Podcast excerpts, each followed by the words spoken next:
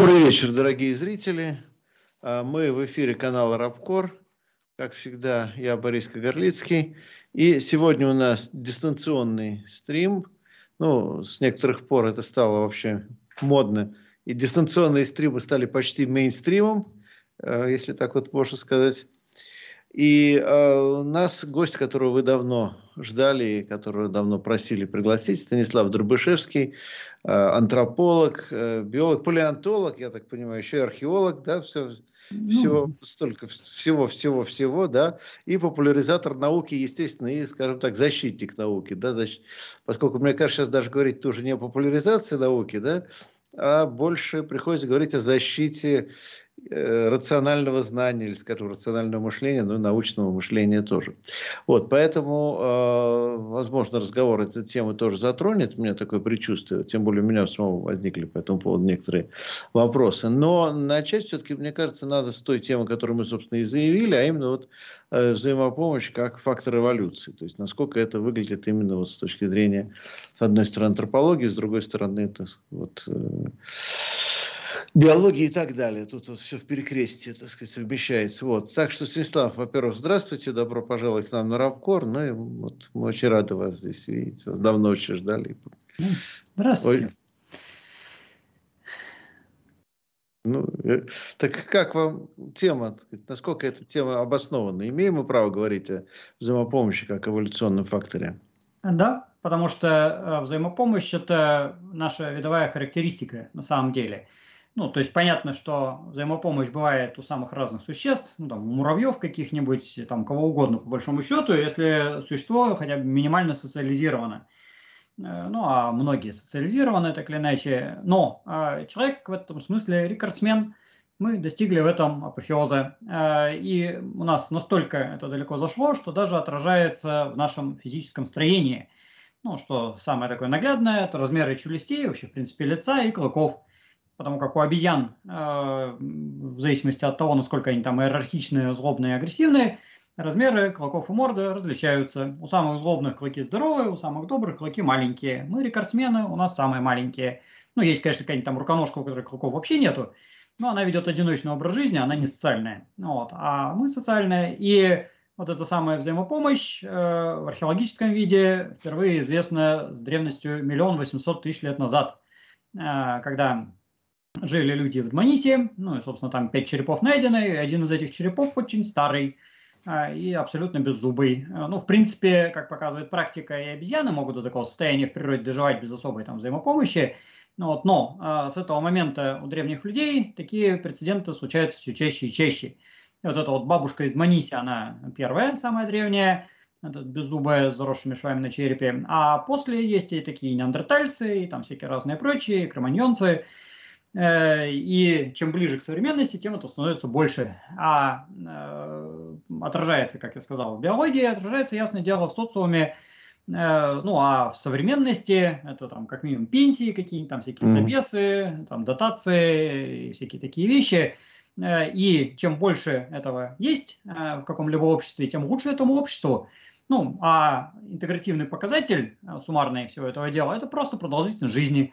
Э, кто дольше всех живет, э, и где больше всего процент пожилых людей, э, те, в общем-то, и молодцы, и те и успешные. Ну, а если там все сплошь молодежь по 20 лет, а 30-летних 5 человек, а 60-летних там один на тысячу, Э, ну, конечно, выглядит это прикольно, когда приводят там все румяные, такие плечистые, здоровые, да, но это но значит, живут что, недолго, да? Да, что все остальные просто померли. Да. Э, и это как бы такое не очень хорошее состояние. В принципе, вот наши предки почти всю историю так примерно существовали, да, когда все румяные, здоровые, а все остальные попомирали. Но вот с миллиона восемьсот это началось, и сейчас мы достигли э, обратной такой ситуации, когда в суперразвитых государствах перекос в сторону пожилых людей – Э, и уже никто рожать не хочет, и местами даже и не может, в общем-то.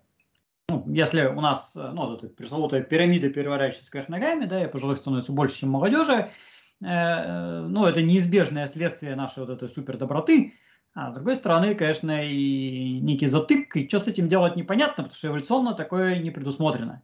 А другой аспект нашей вот этой вот запредельной доброты Э, то, что мы способны общаться с другими живыми существами. Э, то есть это выразилось еще там в каменном веке там, типа 30 тысяч лет назад, когда мы приручили собак, то есть способность общаться и помогать другим существам, да, вылилось в то, что мы стали другие виды обеспечивать, э, так или иначе. Ну, поначалу их там, может, есть, конечно, а потом даже обеспечивать. И, допустим, в Монтиспане э, известна кость э, собаки с э, заболеванием генетическим. Э, то есть щенки э, с такими болезнями не живут, они помирают.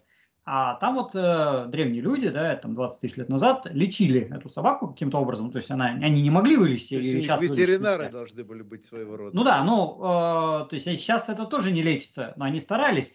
То есть в природе собаки до такого состояния не доживают просто банально. Ну и там волки какие-нибудь, да. А там дожило, то есть они долго старательно заботились об этой псинке. Э, она, конечно, все равно померла, но тем не менее. Ну и в итоге это вылилось то, что у нас, ну, первая появилась собака, ну, а дальше больше, то есть понятно, что у нас все эти домашние животные, они еще и для пользы дела, так или иначе, большую часть мы так или иначе едим, ну, вот, но можем и заботиться, ну, вот, э, в качестве примера, да, вот, э, дочка... Голубь, да. Да? Голубь, а, домашний голубь, уникальная вещь. Ну, не то, что красиво уникальная, но э, вот как бы добрая доченька э, притащила э, контуженного голубя, долго его лечили, он с вертечкой улететь не может, но вот живет дома пользы никакой, есть его мы не собираемся, э, ну вот живет. Ну а тут напротив там черепахи, да, там где-то еще улитка ползает. Э, ну и я думаю, что у слушателей тоже так или иначе кто-нибудь там где-то бегает. Э, такой тоже бесполезный, да, но мы о нем заботимся, э, потому что можем. Потому что у нас уже к этому есть стремление. То есть современный человек, он настолько далеко в этом смысле зашел, в смысле взаимопомощи, да, что он уже должен а, помогать. А если кто-то этого не делает, он расценивается как неправильный. И если кто-то кому-то не помогает, на него все уже косо смотрят и говорят, что это такое, э, ну, какой-то эгоист, да, и там, э, Бирюк, там, ну, слова, они заведомо негативную коннотацию имеют, именно потому, что, ну, это нехорошо, это неправильно, это не по нашему виду. И человек, который демонстрирует незаботливость, он уже какой-то вот неправильный, он уже как-то и не совсем человек. Э, но, опять же, это еще социально, конечно, обусловлено, не сугубо врожденное, и у разных людей разброс очень большой. От э, каких-нибудь психопатов, да, которые сугубо эгоисты и только под себя все гребут, но они психопат, собственно, это патология. Ну, это, их особенно это, хорошо избирают в начальство, из них получаются начальники, не, ну, чиновники, я надеюсь, очень хорошо. Психоп... Нет, нет, э, начальники, они как раз не должны быть психопатами. Э, начальник, он хороший, правильный начальник – он ведь э, стремится, ну, чтобы ему тоже было хорошо, но чтобы ему было хорошо, надо, чтобы подчиненным было хорошо. Потому ну, что какая-то, иначе... какая-то утопия у вас, утопия. Э, ну, иначе они его просто спихнут, и система не будет работать. Если он будет э, вести сугубо только под себя, то система просто перестанет работать, и конкуренты его обойдут. То есть на самом деле понятно, что на частном уровне все склонны начальников ругать, но начальник заботится, ну, правильно, нормальный начальник, не только о себе, а иначе просто система разваливается и все, а конкуренция большая. Ну, то есть все-таки коллектив, он всегда выигрывает. Ну и судя по тому, что мы из состояния австралопитеков, пятикантропов все-таки вылезли и стали гораздо добрее, ну, все-таки в среднем система работает в нужную сторону, мы становимся таки добрее. Ну, так что, э, да, но есть противоположный полюс, на самом деле. То есть, с одной стороны, это вот психопатия, а с другой стороны, это такие убер-альтруисты, по-моему, даже тоже какой-то есть, э, чуть ли не этот э, синдром там с каким-то умным названием, когда человек вот прям все вокруг, там, последнюю рубашку себя там отдаст, да, но это тоже не очень правильно, потому что тогда он остается и, э, голым боссом и помирает, в общем-то, да, потому что, ну, должна быть мера. Ну, в этом смысле э, чудесная есть история про индейцев северо-западного побережья Америки, где был э, распространен как бы такой обычай потлочь, когда э, человек накапливает всякие ништяки, ну там какие-нибудь одеяла, э, какие-нибудь перья, не знаю, там что-то еще мясо, да, рыбу сушеную, там эту, лососей вяленых, а потом все это раздает. И вот чем больше он раздаст, тем он более молодец. И в идеале он должен раздать все, вообще, включая там одежду, и остаться просто голым, э, вот без ничего-либо. И это считалось, ну, таким идеалом. Но, как показывает практика, как сами говорили индейцы, Э, был единственный случай, когда человек вот так сделал, э, когда он реально все раздал, а остался голым. Вот, то есть это считалось как бы неким идеалом, к которому надо стремиться, но на практике никто был не готов. То есть устроить пьянку с друзьями это сколько угодно, да, и там всех угостить на рыбой, там э, какой-нибудь там чачи выпить, это все счастливы довольны. А вот так, чтобы прямо дойти до предела, э, ну, у нас то же самое, да, какие-нибудь там в скиту сидеть, там какой-нибудь этот отшельник на столпе. Э, ну, понятно, да, классика, ну, да. Тоже, ну, таких, прямо скажем, а, в оригинале было аскеты, не шибко да. много. Аскеты, есть, ну, христианская аскети, аскеза, да, раннехристианская. Ну, опять же, э, он воспевается как такое должно типа быть, а на практике сколько таких было-то? Ну, наверное, были, да, но и там на миллионное население там человек 5 наберется. Вот, ну, там 20-40, там, я не знаю, но очень немного, прям скажем. И в каждый конкретный момент времени, э, если один есть, то и то хорошо. Ну, вот, а если при ближайшем рассмотрении посмотреть, половина из них на самом деле очень такие неплохие выгоды для себя имеют с этого дела, ну, со статуса. Ну, вот, они такие уж прямо аскетичные. Вот. Ну, а идеальных аскетов их немного. Так что есть два полюса, ну, как любая крайность, э, это оказывается ерундой. Ну, вот. А должна быть золотая середина, но все-таки в сторону альтруизма немножечко смещенная. Вот. Ну, то же самое, кстати, исследовалось на всяких зверюшках. Это вот у Александра Маркова есть э, ссылки на такие исследования, mm-hmm. чудесные разборы, э, когда какие-нибудь там эти слезевики, ну, это что-то типа грибов, только не грибы, ну, неважно, они так более-менее одиночные, но живут колониями и выстраиваются в спороносящие такие штуковины, ну типа грибочков. И вот есть те, которые сидят в ножке, и они точно споры не раскидают. А, они образуют ножку, но поднимают других, которые оказываются наверху и раскидывают споры. Ну и, соответственно, э, как бы есть вот два выбора, да, либо стоять ножкой, либо раскидать споры. Ну и как бы всем хочется, понятно, раскидать споры. Но если тот, кто сидит в ножке, будет раскидывать споры, то ножка развалится, и вся конструкция грохнется, и никто не раскидает споры далеко. И конкуренты обойдут. И получается, что из поколения в поколение все время борются вот две, э, опять же, тенденции, две крайности. С одной стороны, если слишком много альтруистов, которые делают только ножку, нет тех, кто раскидывает споры, это ерунда. Да? С другой стороны, если все хотят раскидывать споры, Э, то есть все эгоисты, но никто не хочет строить ножку, тоже получается приплюснутая. А как, то есть, они как-то, как-то, как они определяются-то между собой? А, то есть они, то есть некоторые выживают, некоторые гибнут или как? А, ну вот как гибнут они в итоге все, только одни дают потомство, а другие не ну, дают. Да. Ну да. Ну, а то есть некоторые не дают. знает. То есть тут не важно, как это регулируется, какой-то там химией там, или личными пристрастиями, но это вообще одноклеточные существа, у них нервная система. Я говорю, у них не может быть нервной системы. Ну да, но тут главное это в том, что э, статистика работает. То есть даже без всякой нервной системы статистика работает. И в итоге э, оптимум получается там, где есть и ножка, и споры. Там, где есть и альтруизм, и немножечко эгоизма тоже должно присутствовать. Ну, вот. И ни то, ни другое не может перевесить чисто математически. Потому что как только оно начинает перевешивать, в любом случае получается фигня. Э, ну, в обществе идеальных альтруистов любой эгоист оказывается на вершине, да, и он всем пользуется, а он никому ничего не должен. Вот. А, соответственно, в обществе идеальных эгоистов ну, система еще больше быстрее рушится. Она просто разрушится. Но, кстати, тут два вопроса у меня по ходу дела возник. Ну, один вопрос такой чисто, такой, я бы сказал, в каком-то смысле из бытового опыта. Вот у вас нет ощущения, что домашние животные, которые живут с нами, тоже начинают как социализироваться? А, или, это, или, того... или это мы их, так сказать, или мы им придаем такое ощущение. То есть, когда вот мы живем с домашними животными, там как с ними общаемся, и мы их начинаем в своем воображении, так сказать, гуманизировать, да? Или действительно они, живя с нами, тоже все-таки социализируются и обретают какие-то черты, так сказать, ну, они становятся частью сообщества. Ну, не скажу сознательно, сколько все-таки это животные, но э, как бы встраиваются именно в сообщество. Это зависит от того, что за животное и способно ли оно технически социализироваться. То есть, если это вот черепашки, ну, тут, тут они у меня напротив, да, в аквариуме. Ну, вряд ли. Они череп... никак не социализируются. Нет, кошек, собак, там, вот таких. Э, а, и э, даже с высшими, там, с млекопитающими есть разница, потому что одно дело, если мы берем из лесу там какого-нибудь медведя, да, а другое дело, если мы собак приручаем уже там 30 тысяч лет. И вот тех, кого, которых мы разводим уже там тысячи лет, они уже социализированы, там уже прошел отбор весьма основательный.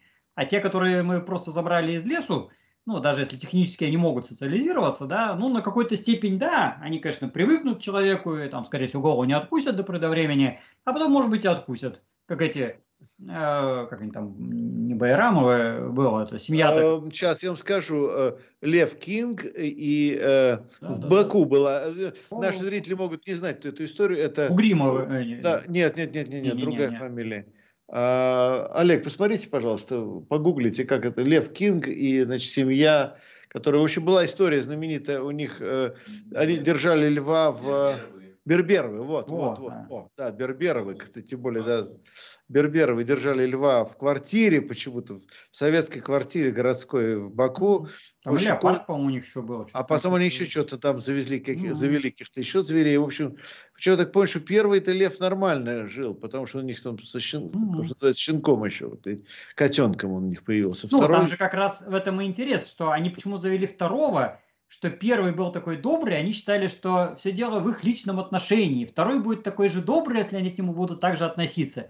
А если зверюшка высшая, у нее развитый мозг, она индивидуальная, угу. первый был добрый, а второй не очень. Э, и вот этого небольшого даже люфта, да, ну а лев, он довольно развитый зверь. Угу. Ну, может быть и большой люфт на самом деле. Вот хватило, чтобы голову всем подгрызать.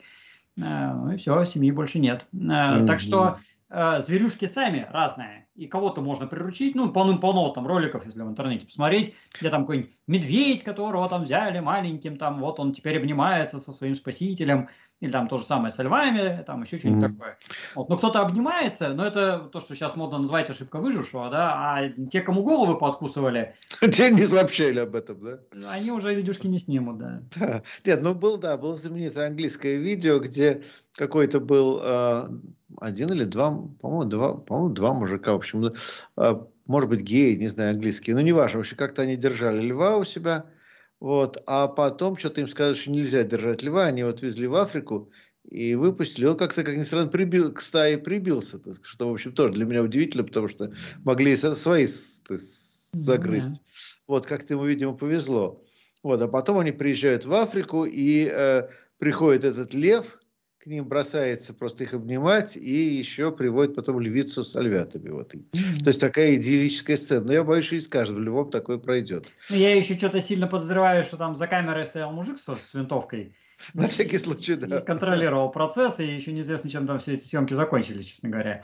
Нет, закончились вроде бы хорошо, но... Ну, это нам не показали, я подозреваю. Я думаю, если бы их съели, я думаю, что... Нет, их-то, может, не съели, а что со львом случилось? Вот. Вот. До этого мы не знаем, да. Вот, но... А, Слушайте, одну вещь меня удивили. Вы сказали, что 30 э, тысяч лет собак приучают. Я где-то видел цифру 14 тысяч лет собак. Э, ну, приучают. там цифра, как она гуляет, на самом деле. 14 тысяч лет это 100% достоверно, много. Угу. Но сейчас есть э, находки в Гае, у нас в Разбойничьей пещере, там больше 30 тысяч. Там в Разбойничьей там 36, по-моему. А что за разбойничья пещера? Расскажите в двух словах. На Алтае есть такая разбойничья пещера, я там даже в ней был. Ну, она не жилая, никогда не а была. Почему, почему разбойничья? Так называется Ой, просто? Почему называется, я не знаю. Ну, какие-то разбойники там сидели, я не знаю. Но э, название уже не важно.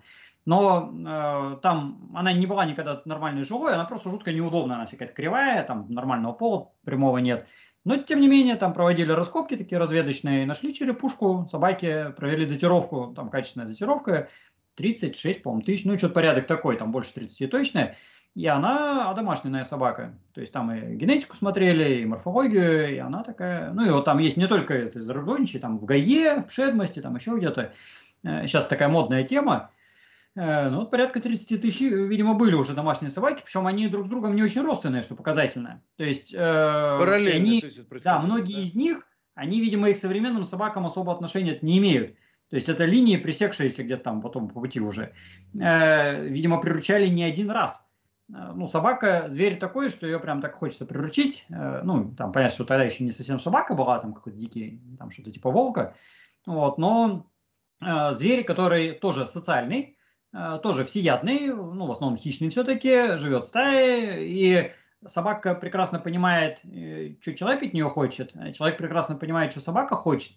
Они друг с другом контакты находят легко. Вот, ну, Э, органы чувств немножко различаются, ну и тем более дополняют, да, у собаки больше обоняния, у нас больше зрения со слухом, ну, у нее слух тоже хороший, ну, так что мы друг друга просто вот нашли. Э, ну, у нас одна и та же экологическая ниша, и самое приятное, что мы высоко социальны. Что с медведем у нас тоже одна социальная, одна экологическая ниша. Но социальная ниша все-таки не одинаковая. А социальная не одинаковая, да. Поэтому, ну и медведь он сильно большой. То есть собака-то она чуть поменьше нас, так что прям сразу нас не сожрать все-таки.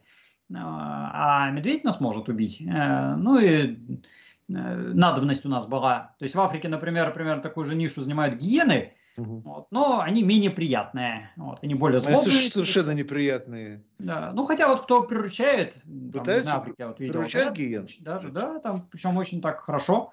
Они да. кошачьи, по-моему, гиены же, или собачьи? Ну, так, не нет, нет, они, они гиены, это гиены. А, то есть они ничьи, не, не, не, ну, ничьи, не родственники, ближайших наших. Нет, ну они родственники, они там все хищные, как бы, но ближе они все-таки к кошкам скорее. Да, да, да вот я говорю, мне казалось, что они кошачьи. Нет, но они не кошачьи. А, кошачьи, ближе просто. Кошачьи, но они ближе туда. Где-то там, не знаю, в оцене, там, типа, 50 миллионов назад, они, да, были одним. Но это было давно. Э, так что, ну, но гиены, они, от них пользы никакой вот, а от собаки есть польза. Поэтому ее приручали, видимо, много раз. Ну, ну да, собаку приручали охотники все-таки, видимо, охоты, да? да? А, соответственно, приручение кошек произошло, когда началось земледелие, собирали зерно, складировали да. зерно. Ну, кошку, строго говоря, никто не приручал. А, это кошка, скорее, приручалась и приручала ну, человека. По египетским, ну, тоже сейчас египтологи пишут, что Э, египтяне пробовали разных мелких хищников на охрану. Не, они пробовали, там как? Да. Дело в том, тендер что... был, тендер был у них. Ну, кошку не надо приручать. Просто если есть амбар с зерном, там будут мыши. Если будут мыши, то точно будут кошки. И все, как бы это на автомате получается. Вот. Ну и кошки, они э, как раз э, из обратной стези, то есть они как раз не социальные, ну, минимально социальные. Вот. И они настолько несоциальные, что они могут приручиться. Э, это вот тоже, когда противоположности сходятся. Ну, вот. Им до человека, до лампочки, то есть они, им человек особо как бы принципиально не нужен. Им нужен амбар, амбар с мышами. Вот. Ну, а если люди их не трогают, ну да, они привыкают. Разные зверюшки, кстати, очень сильно отличаются в этом отношении. Ну, вот те же голуби, да, вот что у меня сидит. Вот голуби прекрасно приручаются, абсолютно дикие, да, можно там с гор спустить его, и он приручается моментально. А там другие, или другие всякие птицы не приручаются, там горлицы какие-нибудь гораздо сложнее, хотя, казалось бы, тоже голубь, да, или там вехерь какой-нибудь. Ну вот. Но с ним проблематичнее, он боится человека, э, или там клинтух какой-нибудь, э, ну, вот он где-то в лесу там сидит, э, курлычет, а приручить его не, не очень как бы можно. Слушай, какой-то стресс пошел, нет? А нет, все прошло. Вот. А, ну да, ну опять же, они все достаточно индивидуальны, как, как, как э, э, человек, который живет с котом и очень дружит со своим котом, я могу сказать, что мы с ним очень легко находим общий язык. И просто э, поразительно, когда, например, я, вот я ну, привился, значит, лежал а после прививки, значит, два дня температура, все, значит, он очень, я лежал такой не очень в хорошем состоянии, потом встал, вышел, это на даче было, а, возвращаясь, вижу, что кот Степан поймал мышку, принес и аккуратненько положил на середину кровати мне, чтобы вот как-то меня поддержать. Чтобы вот, вот. Чем мог? Помог, ну, как да. чем могу, тем помогу. Да, вот вижу, что хозяину плохо, надо его как-то вот поддержать. Угу. Вот, так что вопрос об альтруизме, да? Это, ну, но это современная кошка, это же уже 5000 лет как прирученная. Ну, по некоторым данным, по-моему, даже 9. Ну, можете больше, да. Попадалось, да, ну, ну 5 тысяч точно. Нет, ну, нет, ну как, переход к земледелию, да, где-то порядка 9 тысяч лет, надо, примерно тогда ну, же и начинают да. приручать, да. Вот. А, ну, говорю, хотя я читал у египтологов, что они значит, пробовали каких-то хорьков, там еще кого-то, в общем. Ну, хорьки-то эти фуры, ну, они приручены, собственно, да? Ну да, но в общем кошка оказалась более успешным вариантом, да. потому что... А, там, ну, кошка, чем лучше хорька, а, что, во-первых, она не воняет, ну, меньше гораздо воняет, все-таки хорек, он сильно вонючий, э, а во-вторых, э, ну, у нее все-таки мозгов чуть побольше. Вот, хорек, он злее, mm-hmm. с ним общаться не так прикольно, он кусается. Mm-hmm. Вот. Ну, здесь альбиносные, они все-таки более такие мирные, вот. но такой дикий хорек, он дикий хорек. И вообще куни, они немножко такие отмороженные все. Они без тормозов, э, они ничего не боятся из принципа, ну, потому что, опять же, вонючие, чего им бояться-то. Ну, вот они непрошибаемые, ну, и с ними общаться тяжело. Они еще менее социальные, чем кошки. Кошка, она все-таки, ну, поспокойнее как-то с ней жить попроще.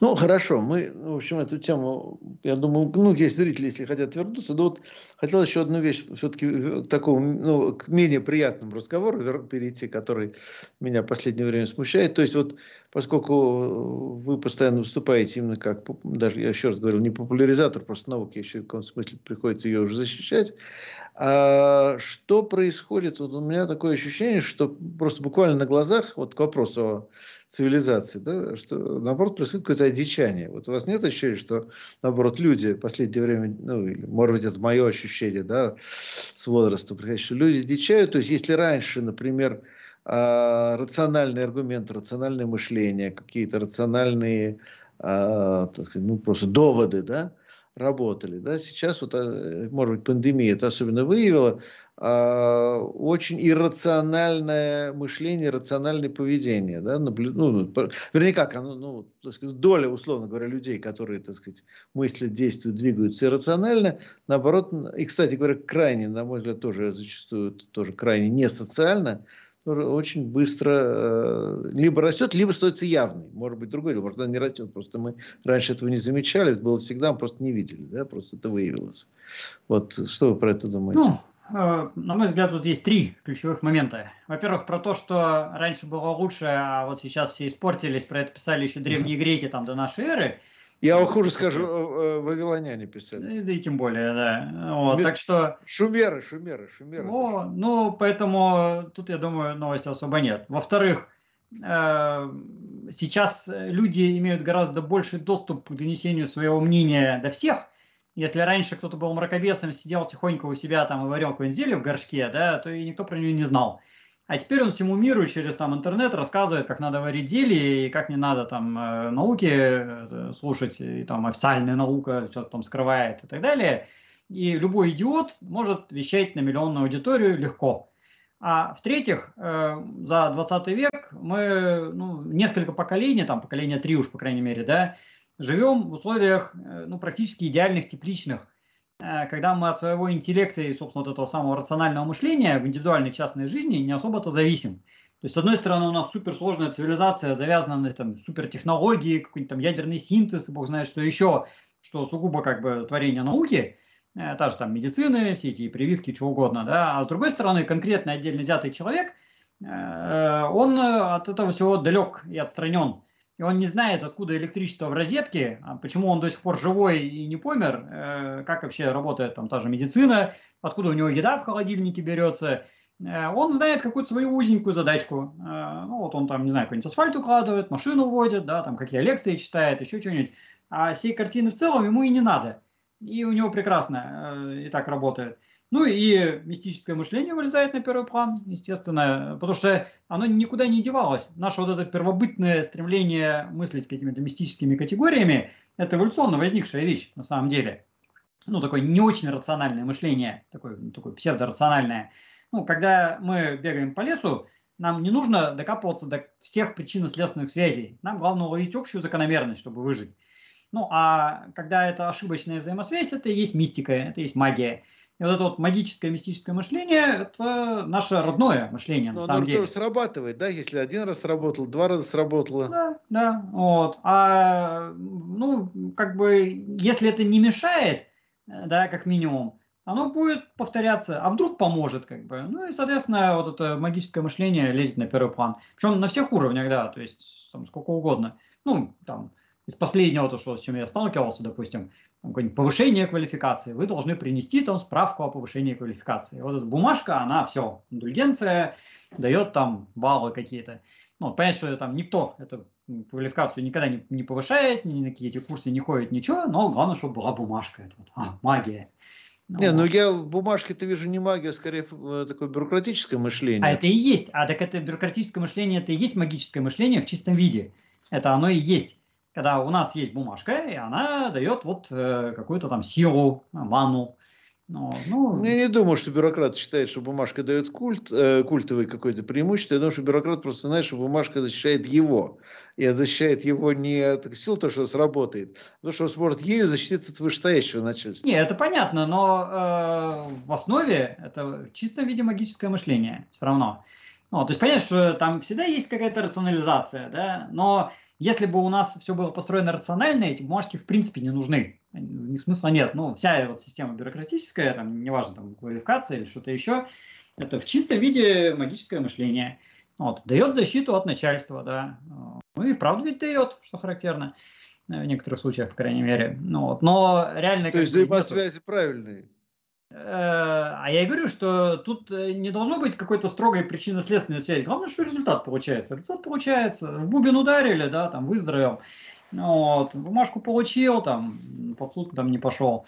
Ну, прекрасно, оно работает. Ну, вот. ну, а если просто в бубен ударил и там хуже не а стало, не то тоже неплохо. А ну, если тоже... не пошел, не пошел дождь? Ну, вот. ну, не пошел, как бы, Значит, не знаю, сами стали пошли. Ну, шаман может, по шаман не такой, да. Ну, сами взяли, ушли там в другое место, где там, помню, зеленее все. Ну, так что, э, ну, вот это магическое мышление, оно, в принципе, для нас, как ни странно, естественно. И люди автоматически к нему скатываются. Ну, думать не хочется. Зачем какие-то там сложные связи выискивать? Ну, это просто затратнее, медленнее, и, а эффект дает не гарантированно лучше, на самом деле. Ну, я говорю, с точки зрения рядового конкретного человека. Хуже – когда такое магическое мышление включается на большем уровне. Вот если мы будем с таким подходом, допустим, управлять той же там ядерной станцией, да, то у нас там не то, что Чернобыль будет, а все гораздо хуже.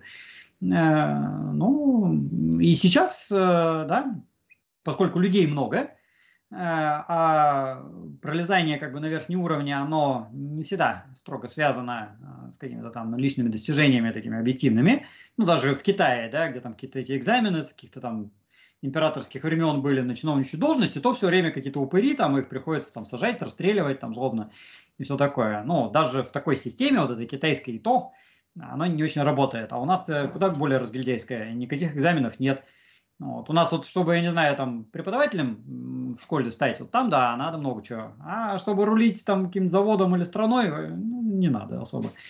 Ну и в итоге, да, если система сама себя как-то не чинит и не регулирует, ну вот это накапливается вот дребедень наверху, и случается какая-нибудь фигня. Вот. Ну, потом на некоторое время снова выравнивается. Но, опять же, судя по тому, что в среднем все-таки ну, по планете мы живем все дольше, население на планете в среднем все-таки растет, Э, голодать мы все-таки не так прям уж голодаем. Ну и вы, я не вижу, чтобы там прямо а, тащали, да. И я вот сижу, у меня там складки на животе уж, ну что я астеник. Ну вот, и даже он хватает голубя какого-нибудь кормить. Э, ну, голубя ну, не сложно. Он мало ну, ест. Тем не менее, как бы... Э, ну, бесполезен. Толку-то от этого никакого, да. То есть он в богатом Ленинграде, наоборот, всех голубей съели, и никто их там не кормил, мысли такой не было. Вот, а сейчас можно, как бы, да, и живем мы чудесно, на самом деле. Так что в среднем все-таки, как ни странно, становится лучше. То есть при всем вот этом вот мракобесии там и так далее, не так все ужасно. Ну и мы работаем над этим. Ну, я, кстати, хочу защитить конфуцианские экзамены э, китайские. Э, я, ну, когда однажды в Южной Корее, мне показали, ну, соответственно, корейцев, сказать, те же самые конфуцианские традиции, мне показали место, где в императорской Корее производили, ну, еще сред, ну, средневековой еще Корее происходили экзамены. Это очень забавное э, дело, но я просто понял, что экзамены же были не, это же не технический экзамен, не техническое знание, а, так сказать, экзамен на я бы сказал, был бы достаточно берег гуманитарный, да, говорят серьезно. То есть да, ну, на понимание философии, текстов. знание текста, философии, так сказать, а, понимание устройства. Ну, кстати, да, понимание устройства государства, но, в том, но под устройство государства имеется в виду не то, что ты должен знать, что вот там кто кому подчиняется, тоже нужно знать, но нужно знать, так сказать, принципы, по которым все построено. Ну, так это на самом деле фундаментально. есть. Вот я про это говорю, что там все неплохие экзамены были. Ну, да. Нет, так а я и говорю, что даже при таких экзаменах, я-то не говорю, что они плохие, я как раз говорю, что это классная система. Вот, я бы такой у нас тоже вел. Вот. Но даже при такой системе и там э, ну, сейчас, сейчас, сейчас, этого нет. Сейчас, это, сейчас этого уже нет. Но просто я хочу закончить. Тем более наши рабкоровские зрители эту историю не знают. Они знают много моих байк, но эту байку они еще не слышали. Вот. А это просто довольно любопытно, потому что представляло собой это пространство почти круглое озеро на а, одном ну, на одной стороне которого э, сидели вот аппликанты, так сказать, ну, те, кто хочет получить должность. На другой стороне стоял павильон, за павильон, в павильоне э, сидел экзаменатор, за экзаменатором была ширма. За ширмой сидел император. Но, может быть, не сидел. Такой код Шрёдингера, да? Император Шрёдингера. То ли сидит, то ли не сидит. Но, в принципе, вот предполагает, что он всегда находится. Но он мог находиться или находиться. Экзаменующий, даже сам экзаменующий, экзаменующий этого не знали. Иногда император вдруг, если он там реально был, мог задать вопросы за ширмы. Вот, появился он, когда он появился, на каком этапе никто не знал. И это тоже мне очень понравилась сама вот эта идея. Если тотальное присутствие, с другой стороны, может, его там нет. Да? Mm-hmm. Вот, такая постоянная загадка. Так вот. И ну, тут дальше самая деталь интересная. Да, а дальше за а, вот эти павильон гора. Ну, такой резкий резкое повышение, ну, что-то вроде сопка, гора такая. Вот, и в, а, а, в этом маленьком озерце плавают карпы, зерка, эти, золотые рыбки. Э, как мы знаем из китайской э, мифологии, э, карп, вот эта золотая рыбка, плавает в пруду там, или в водоеме и, внимание, обретает постепенно самосознание – тот момент, когда она обретает самосознание, она превращается в дракона, взлетает и приходит из водной стихии в воздушную и улетает. Ну, правда, никто этого не видел, но, так сказать, предположить, что они плавают, плавают, потом улетят рано или поздно. А пока они добираются, как бы, ну, очень такая гегелевская история, да, самосознанием проникаются. Вот. И а, если прошел экзамен, то поднимаешься в гору туда, куда потом дракон улетит. А если не прошел, возвращаешься обратно на свой берег. Вот такая система. По-моему, очень красиво. Ну, да. Я говорю, я бы такой тоже вел. Потому что... Нет. Да, ну и, естественно, что здесь все очень цветы, яркие, красивые. Ну.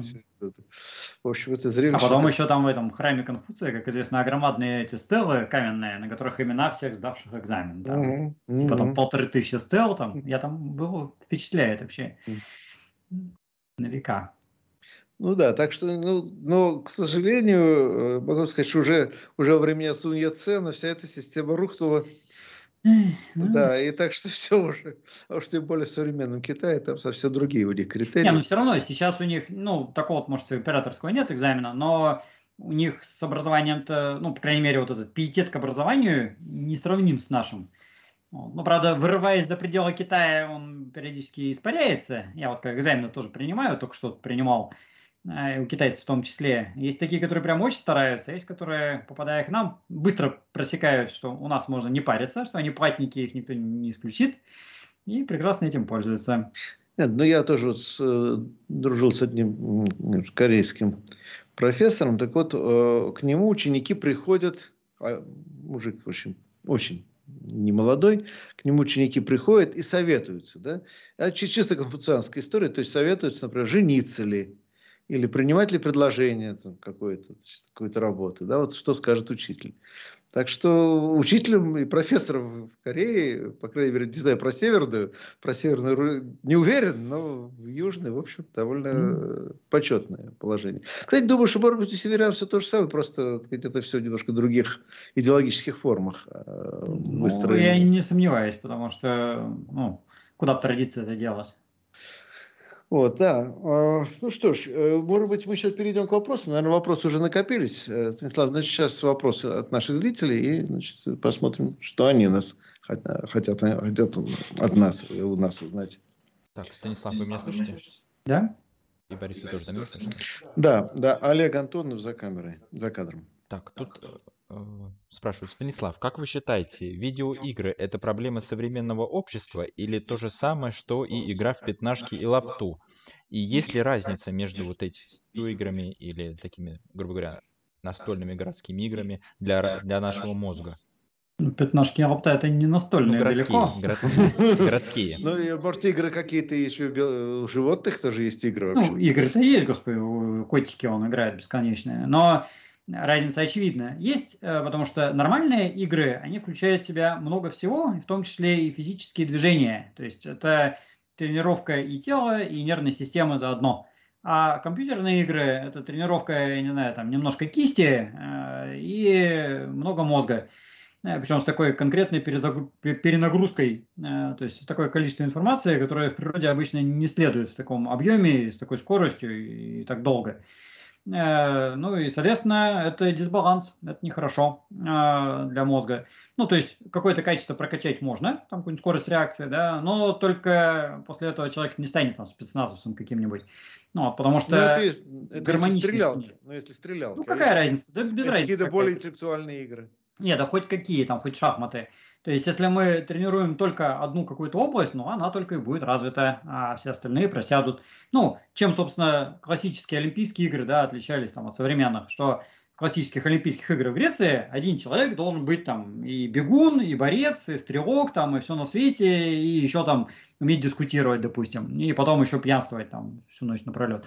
А современный он либо бегун, либо он там говорун, либо там еще что-нибудь. Но это как бы перекос. А, то есть мы вообще-то всю эволюцию развивались как многогранные существа, без какой-то суперспециализации. А современные как компьютерные эти игры, это мегаспециализация. Ну, соответственно, там можно достичь да, какого-то высоты благодаря вот этим нашим предкам заделам. Но это как бы задним числом. Ну, вот, а преимущества от них никаких не дает. То есть это не имеет какого-то последствия. То есть если, допустим, хорошее развитие физическое, умственное, там какое угодно, у какого-нибудь там первобытного человека приводило к тому, что он выживает, у него куча детей, он их прокормил, да, и дал большое потомство, и все эти гены распространились, и человечество в целом стало лучше – то теперь вот этот игрок компьютерный, он поиграл и помер, как бы, да, и скорее всего он при этом еще и не размножится, потому что он только и делал, что играет.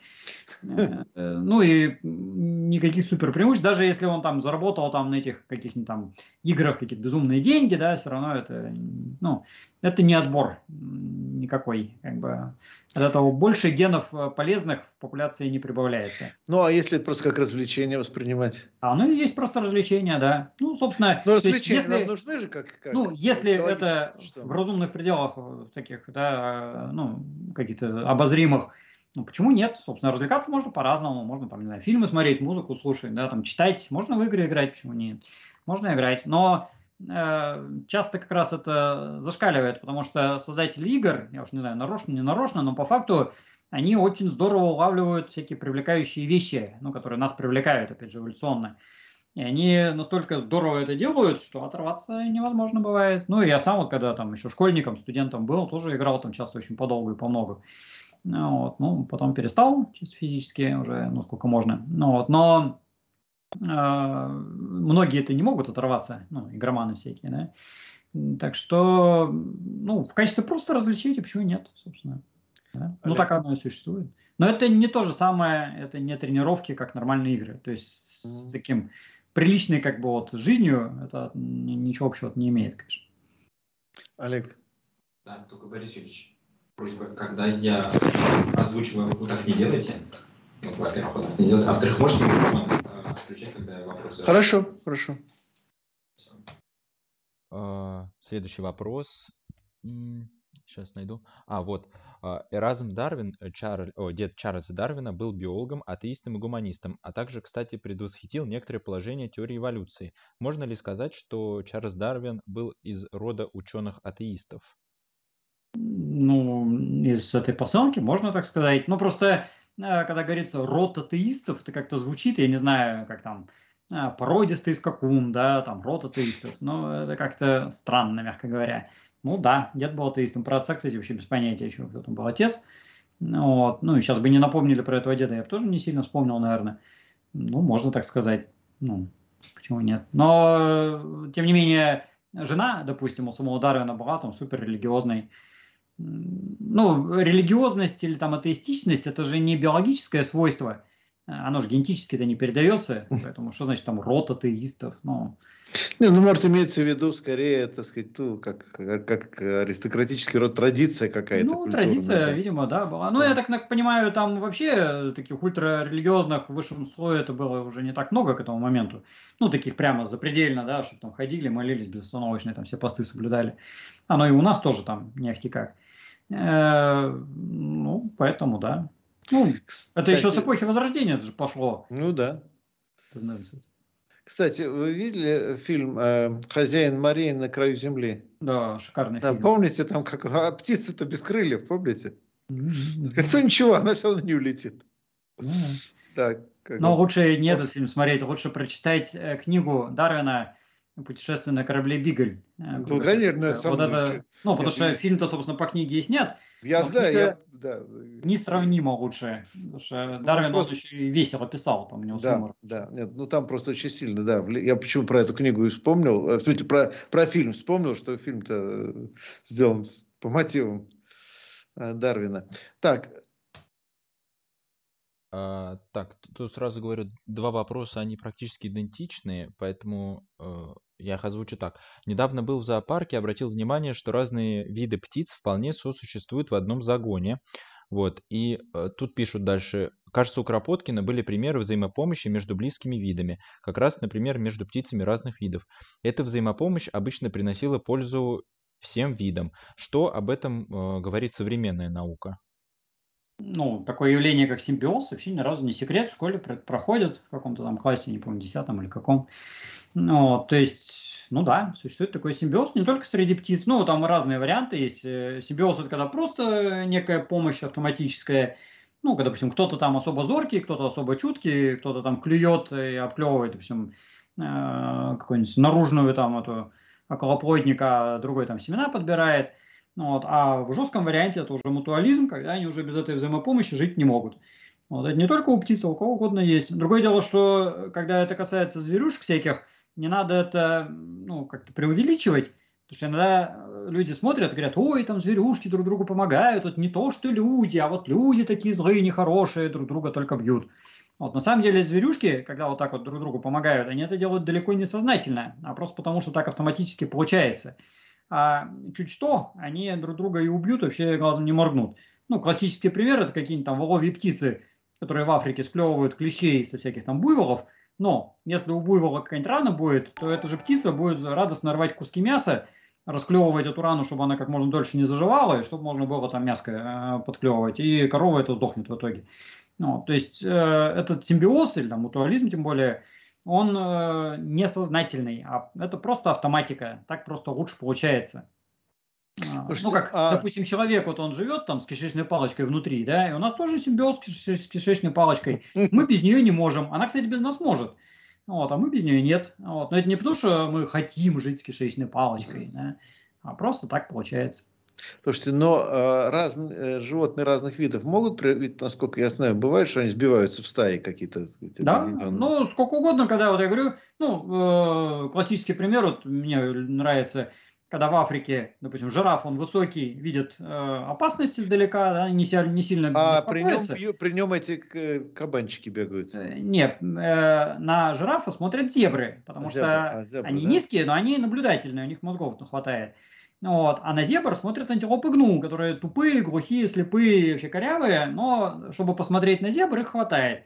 Если зебры куда-то стали убегать, ну то есть зебры смотрят, если жирафы застыли и пялятся в одну сторону, значит что-то не то.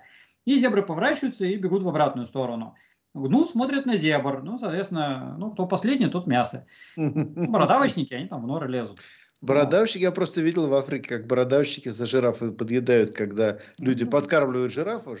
Там же встаешь на такую, значит, э, площадку, да, чтобы до жирафа дотянуться. Там они очень крупные жирафы, да, подкармливаешь его. Естественно, часть падает орешков, да, подходят бородавочники, за ним подъедают. Они ну, ходят, за, жир, ходят за жирафом вместе с ним как-то. Нет, это полно-полно, когда какие-нибудь там павианы или там мартышки трясут какие-нибудь фиги, финики, я не знаю, там фиги, что-нибудь такое с дерева, и внизу тоже бегают или бородавочники, или там еще кто-нибудь такое. Ну, если это в Азии, они какие-нибудь олени будут.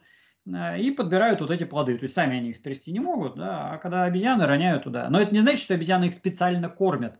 Вот. Но это же не стая, они просто рядом живут. Ну да, так это но, то же самое, а, там обезьяны но, с попугаями сплошь и рядом так вот ну, вместе. Ну сбиться в стаю какие-то общие. Ну вот помните, было видео довольно смешное, как кошка с собакой вместе белку ловят.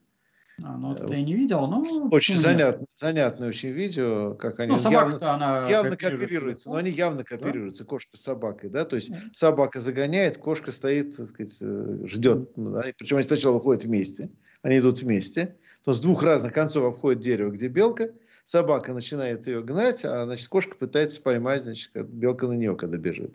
То есть явно кооперация, в общем, ну, такая. Ну, кошка это удивительно, конечно, но, в принципе, мозгов хватает, да. Но, э, опять же, кошки, собаки это все-таки уже домашние, они уже с человеком, в природе они так все-таки бы не стали делать. Mm-hmm. Вот. А в природе это как-то получается само собой, вот, mm-hmm. что так удобнее. Ну, просто те, кто так кооперируются, они с большей вероятностью выживают и дают потомство. А те, кто так не кооперируются, они просто чаще помирают. А, ну, да. Чисто математически получается, что они кооперируются. Да. Привет, привет от Чарльза Дарвина. А... А, так, следующий вопрос. Так, сейчас. Вот, э, здравствуйте. Почему большинство людей подчиняется меньшинству, даже осознавая то, что это меньшинство является придатком и паразитом большинства? Или у большинства нет никакого сознания, вот, э, понимания вот этого подчинения? Ну, потому что каждый человек, то он со своей головой, он же, что значит, большинство. Э, человек это же не часть коллективного разума какая-то там, да, частичка там, байт. А у каждого человека своя голова, и он лично подчиняется. Он подчиняется не меньшинству, а он подчиняется конкретному какому-то там начальнику, э, ну или там идее, закону, да, ну что тоже такой виртуальный начальник. Э, и каждый раз это отношение одного к одному, а не большой толпы к меньшинству. Вот. Вопрос то, как просто кто-то поставил себя начальником, он может объективно принадлежать меньшинству и рулить большинством, да, но каждый человек подчиняется отдельно. Вопрос. А, следующий вопрос, он Борис Юличу. Тут интересуется, почему он выбрал такое название для стрима. Это какая-то отсылка к Кропоткину или вы просто так придумали? А, да, это отсылка к Кропоткину, но дело в том, что это сами же зрители э, предложили в свое время. А, вообще у нас очень демократичный, хотя некоторые жалуются. Но понимаете, как всегда бывает, меньшинство, даже когда демократичные правила, всегда оказывается какое-то меньшинство, которое, оказывается, ну, недовольны тем, как мы выполняем эти демократичные правила. А, вот, поэтому, наверное, когда я сейчас скажу, что у нас демократично, кто-то скажет, да нифига, все совсем не демократично. Вот. Но в любом случае мы стараемся, в данном случае эта инициатива шла именно в том числе и по названию, она шла от зрителей. Поэтому вот, ну, мне она понравилась, правду скажу, да, и я действительно увидел здесь коннотацию с Кропоткиным, поэтому такое название мы дали, но, по-моему, Станислав не возражал как-то в такого названия.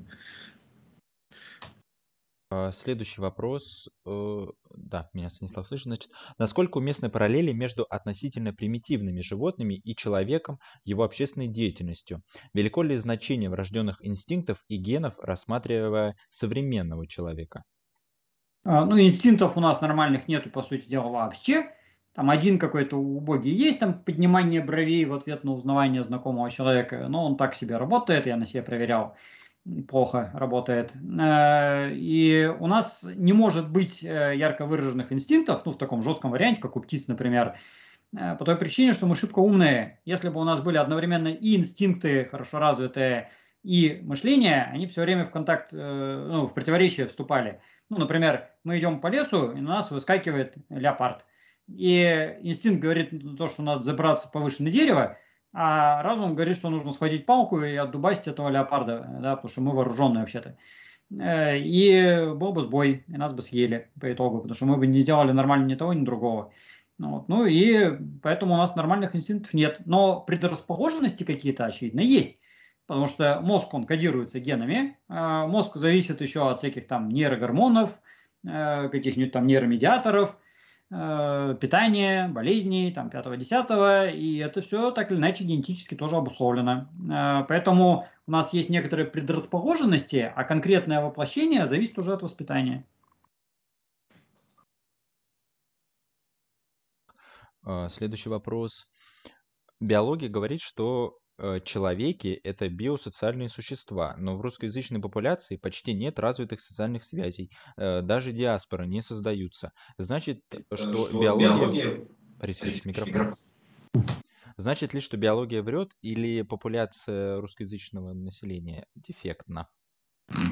Ну, просто само по себе как бы установление русскоязычная популяция – это уже какая-то ерунда. Э, потому что популяции, они не по языку определяются ни разу. Ну, вот, и тут говорить какой-то дефектности, то есть что значит э, нету, а, как там, диаспор, да, а, если у нас государство самое большое на планете, территориальное, ну и все-таки там 140 миллионов только в стране населения, еще плюс русскоязычных там, там и сям, там, то еще, не знаю, миллионов на 50, наверное, наберется. Ну, то есть это и есть диаспора. Вот наше государство, это оно и есть. Вот. Ну, от культуры зависит склонность сбиваться как бы, да, в тусовки в некоторые на чужбине. Ну, во-первых, у русских такое тоже вполне себе бывает, вот это раз. А во-вторых, в общем и целом, вот эта склонность сбиваться в некоторые диаспоры, это отражение как раз, э, ну, такого не сильно высокого развития. Ну, потому что когда человек э, вынужден искать э, защиты, какой-то помощи, ну, прям совсем-совсем родственников, это значит, что он плохо встраивается вообще в коллектив. Э, значит, что он не, не может вырваться из своей вот этой какой-то доисторической э, версии там, общества и не может освоить какие-то другие нормы и правила. Ну, а, соответственно, э, те, кто способен строиться в другое общество, ему не нужна диаспора, он прекрасно устраивается. На эту тему были, кстати, довольно много исследований. Ну, я сам ни, никогда сильно не вникал, но знающие люди мне говорили, что лучше всех адаптируются к чужим обществам китайцы – и хотя у нас есть стереотип, что там обязательно должен быть какой-нибудь Чайна-таун, да, вот если есть Чайна-таун, да, они там будут традиции соблюдать все дела. Но если китайцы оказываются как бы небольшой толпой, а как-то вот рассредоточены в иноязычном там и, и, на, и на народном населении, они быстрее всех а, адаптируются. Ну, потому что у них э, общество очень даже развитое на самом-то деле. Ну, так что это как бы не недоразвитость, это наоборот отражение высокого уровня способности быстро адаптироваться и приспосабливаться к новым условиям. А, ну, тут сделал, добавлю кое-что. Во-первых, ну, у меня вообще само понятие биосоциального существа кажется таким вот а, странным. То есть в любом случае все существа биологические, да? Ну, да. Но, без биологического носителя мы не могли бы существовать, да? Поэтому люди, как раз, прежде всего, именно социальные существа, но, естественно, не могут существовать без биологического носителя. Да? Вот. Поэтому тут такая немножко обманчивая. Тут, Нет, тут еще самое Поэтому главное, начинают это... спрашивать, а вот какие у нас инстинкты. Понимаете, когда говорят био, биосоциальные существа, то сразу появляется такой вот образ, что вот на 50% инстинкты, на 50% разум и так далее. И мне кажется, это опасный вот ход мысли. Ну, да. Нет, тут еще в этом вопросе даже не в биосоциальности проблема. Биосоциальность это я сам все время такой термин произношу прошу, а в том, что э, как бы русскость это не био, как бы вообще. Ну, это понятно. То есть да. Э, тут вообще как бы не про биологию. Ну, причем Нет, биология, то, естественно, ни при чем. Просто действительно, я помню, было довольно забавное исследование э, русскоязычной, русскоязычных жителей Голландии. И действительно, автор пришла женщина к совершенно удручающему результату, потому что говорит, у всех есть какие-то там культурные программы, там, у всех, кого угодно, там, вот, а, там любых, в общем, так сказать, этнонациональных культурных меньшинств есть какие-то там свои сообщества. Вот единственное, кто не выстраивает никаких сообществ вообще, это русские. Ну, условные русские, то есть ну... выходцы из СССР русскоязычной. Ну, вот. собственно, поэтому у нас и самая большая страна, на всякий случай. Ну, да. Что мы не окукливались никогда. Голландия, какого размера Голландия в итоге э, с их вот этими О, была великая держава, между прочим. Ну, она была да. за счет колоний э, да, исключительно. Да, ну, да. за счет того, что они гнобили там каких-то индонезийцев, несчастных. Ну да, но это не значит, что страна была великая. Страна-то как была 2 на 2, так она и до сих пор такая же. Ну, вот. То есть как раз Э, способность э, находить общий э, интерес да, и контакт с другими народами позволила нам расселиться от Калининграда до Тихого океана, э, да, и там от Тайги до Британских морей. Э, именно поэтому, э, потому что мы не окукливались, и у нас не было там такое, что вот здесь вот Тверичи, здесь Псковичи, здесь там еще кто-нибудь, да, и каждый там в своем. Ну, было такое там в 12 веке каком-нибудь, э, но проехали, слава богу. Ну, так что это как раз плюс, это хорошо. Ну, то есть черта имперской нации. Ну хорошо, дальше. А, так, поведение человека формируется из взаимодействия генов с окружающей средой. А как взаимодействуют гены с окружающей средой, ученые мало изучили. Вот такое вот сообщение нам пришло. А, ну да, а, это такая грандиозная проблема на самом деле. Как генетическая информация преобразуется в ход эмбриогенеза и как эмбриогенез в взаимодействии с внешней средой дает итоговый результат. Ну, две проблемы, да, вот как гены превращаются в эмбриогенез, и как эмбриогенез взаимодействия с внешней средой дает, собственно, конечный итог. Пока, да, тут очень трудно, ну, никто не знает, как все это в целом работает.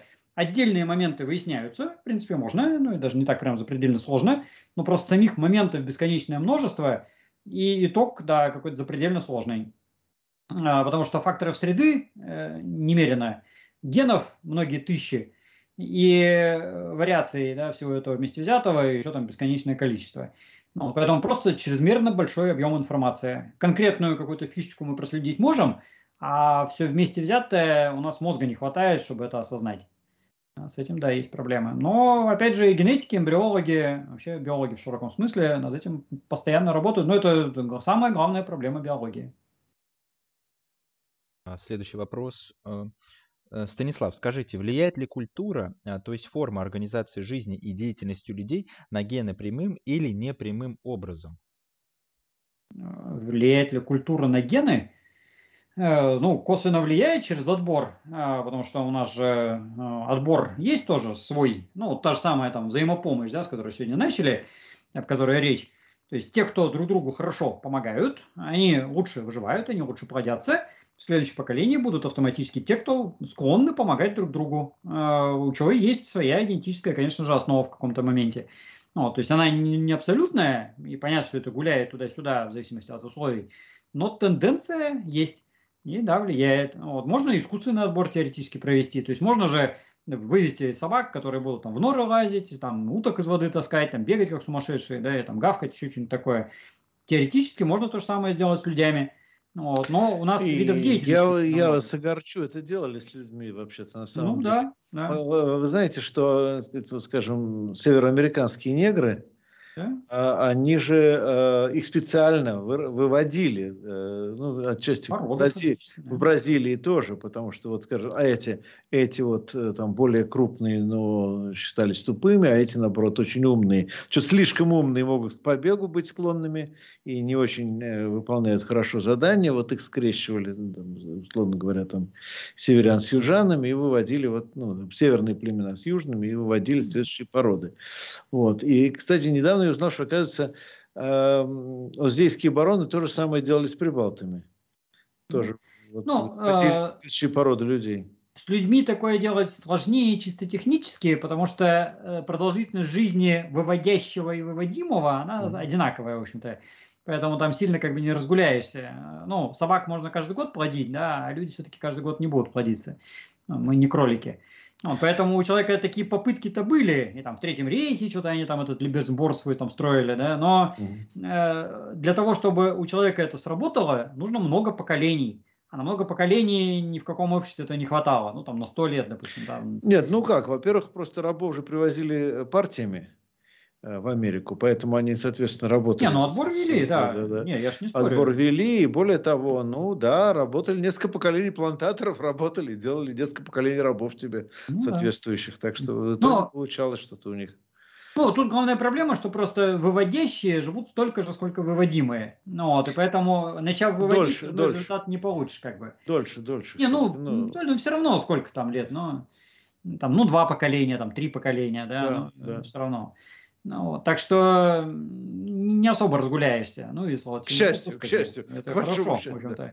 Ну, так что с людьми пытались, но если бы нас какие-нибудь марсиане выводили, да запросто вообще. Ну, вот. Но э, когда мы начинаем вести вот этот вот отбор, мы ведем по какому-то конкретному признаку, а с остальными может любая ерунда случиться. А поскольку у человека главная фишка – это универсальность как раз – и наш разум, да, и способность мыслить, это как раз универсальный подход к мирозданию. Вот, когда мы ведем отбор, мы что-то теряем гарантированно. Uh-huh. То есть какие-то функции у нас пропадают неизбежно. Или там корячатся каким-то образом странным. Э, и это нехорошо. То есть ну, специализация, она никогда никого к добру не приводила, в общем-то. А, следующий вопрос Станиславу. А какие свои труды Станислав считает основными и какой оценивает как самый лучший? Ну, смотря, что значит труды. Э, то есть, если по такой научной сугубо части, то, наверное, книгу про эволюцию мозга. Ну, ну у меня еще есть книга по эволюции черепа, э, есть э, предшественники-предки, ну, такой большой-большой обзор находок ископаемых. Там давно я, правда, не обновлял что-то, но, тем не менее, ну, на русском языке более монументального нет. А если из популярных, ну, у меня сколько там этих книжек есть, но мне больше всего нравятся байки из грота что они красивые, они с картинками. Я люблю книжки с картинками. Э, Алиса или Шалтай Болтай, кто-то из них говорил, что если в книге нет картинок, то это вообще не книга. А в байках из грота много картинок. Так, а, да, следующий вопрос. А, Станислав, вы иногда разбираете с точки зрения эволюции разных выдуманных существ. Не хотели бы разобрать э, расы вселенной Star Trek? А, Я просто не смотрел Star Trek, Star Trek этот самый. То есть я, в принципе, знаю, что он существует, но я ни одной, по-моему, серии никогда в жизни не смотрел. Э, Ну и прямо вот засесть, это же не работа, это же не цель жизни. Вообще вот этот разбор этих фантастических существ, это по приколу было сделано, чисто так для смеха. Вот, а теперь почему-то все думают, что я только этим занимаюсь. Нет, это просто, ну, там, приходит э, товарищ Власенко, да, садится с камерой напротив меня и говорит, ну, давай сегодня про Колобков. И я рассказываю про Колобков на ходу. Там, я не готовлюсь никогда в жизни. Вот. А Star Trek, там что-то какая-то разработанная вселенная, там какие-то тонкости, детали. И мне вот сидеть, смотреть там эти 100-500 серий, сколько их там снято, для того, чтобы всем этим проникнуться, совсем не хочется. Ну, вот. ну, может быть, если так карта ляжет.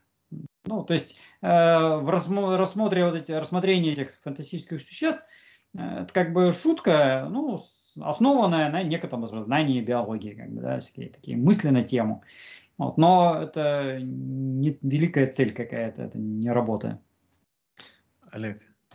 А, Следующий вопрос. А, Станислав, планируете ли еще раз отправиться в Танзанию с Константином Анисимовым? Анисимовым. И спасибо за ваши лекции. Да, он меня приглашал, на самом деле, ну, он хороший организатор, он даже, в принципе, все это организовал. Другое дело, что по-умному, по-хорошему, туда имеет смысл ехать, ну, там, недели на две или там вообще на месяц. А у меня никогда нету этих двух недель или месяца. Вот он меня приглашал, допустим, на весь февраль поехать. Э, Но у меня февраль рабочий, я работаю. Вот. Ну, можно, конечно, везде отсюда уволиться и только этим. Но я не не готов пока бросить все и кататься по Танзании и снимать там видео или там пасти туристов. То есть, может быть, мы это сделаем. То есть, ну, идея есть, он умеет это организовывать, я могу вещать. Э, Может быть, и сделаем. Ну, вот. Так, Станислав, не могли бы вы порекомендовать книгу «Ликбез» для чайников о происхождении и развитии человека с учетом современных научных достижений в этой области?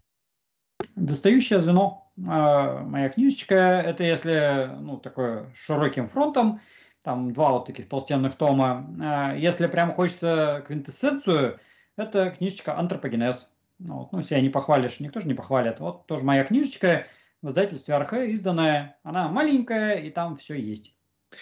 А, вот такой вопрос, Станислав. В свое время на меня произвела сильное впечатление книга, по-моему, Эдельмана «Ищу предка». Знаете Да, эту книгу, книга. наверное? Ну, она просто совсем устарела. Вот я уже. хочу, как раз хотел спросить, а насколько она устарела? Можно ее еще рекомендовать? Или она уже настолько устарела, что ее уже как бы, ну, придется забыть? Нет, она хорошая тем, что там же изложена история науки. Кстати, с картинками. Да, но там история антропологии, и вот эту историю никто заново не писал на самом деле. Ну, Ларичев еще писал на самом деле.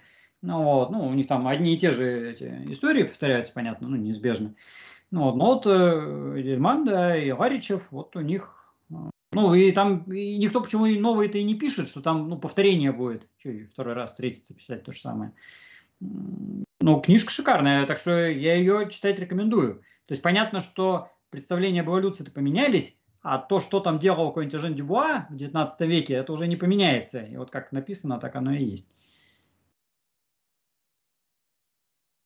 Вопрос, э, следующий вопрос Станиславу. Э, Станислав, можете ли объяснить за комплекс э, Гебекли-Тепе в Турции? Как во время охотников-собирателей организовывали постройку или в X веке до нашей эры были рабовладельческие общества? И информации в- в интернете мало. А, Ну, Гиберклиди Типе, оно, да, такое немножко загадочное, потому что вроде как это еще действительно каменный век, ну, то есть он 100% каменный век, но вроде как еще, правда, охотники-собиратели, при этом монументальное сооружение с не очень понятным назначением, которое вроде как и не очень поселение, но какой-то вроде ритуальный центр.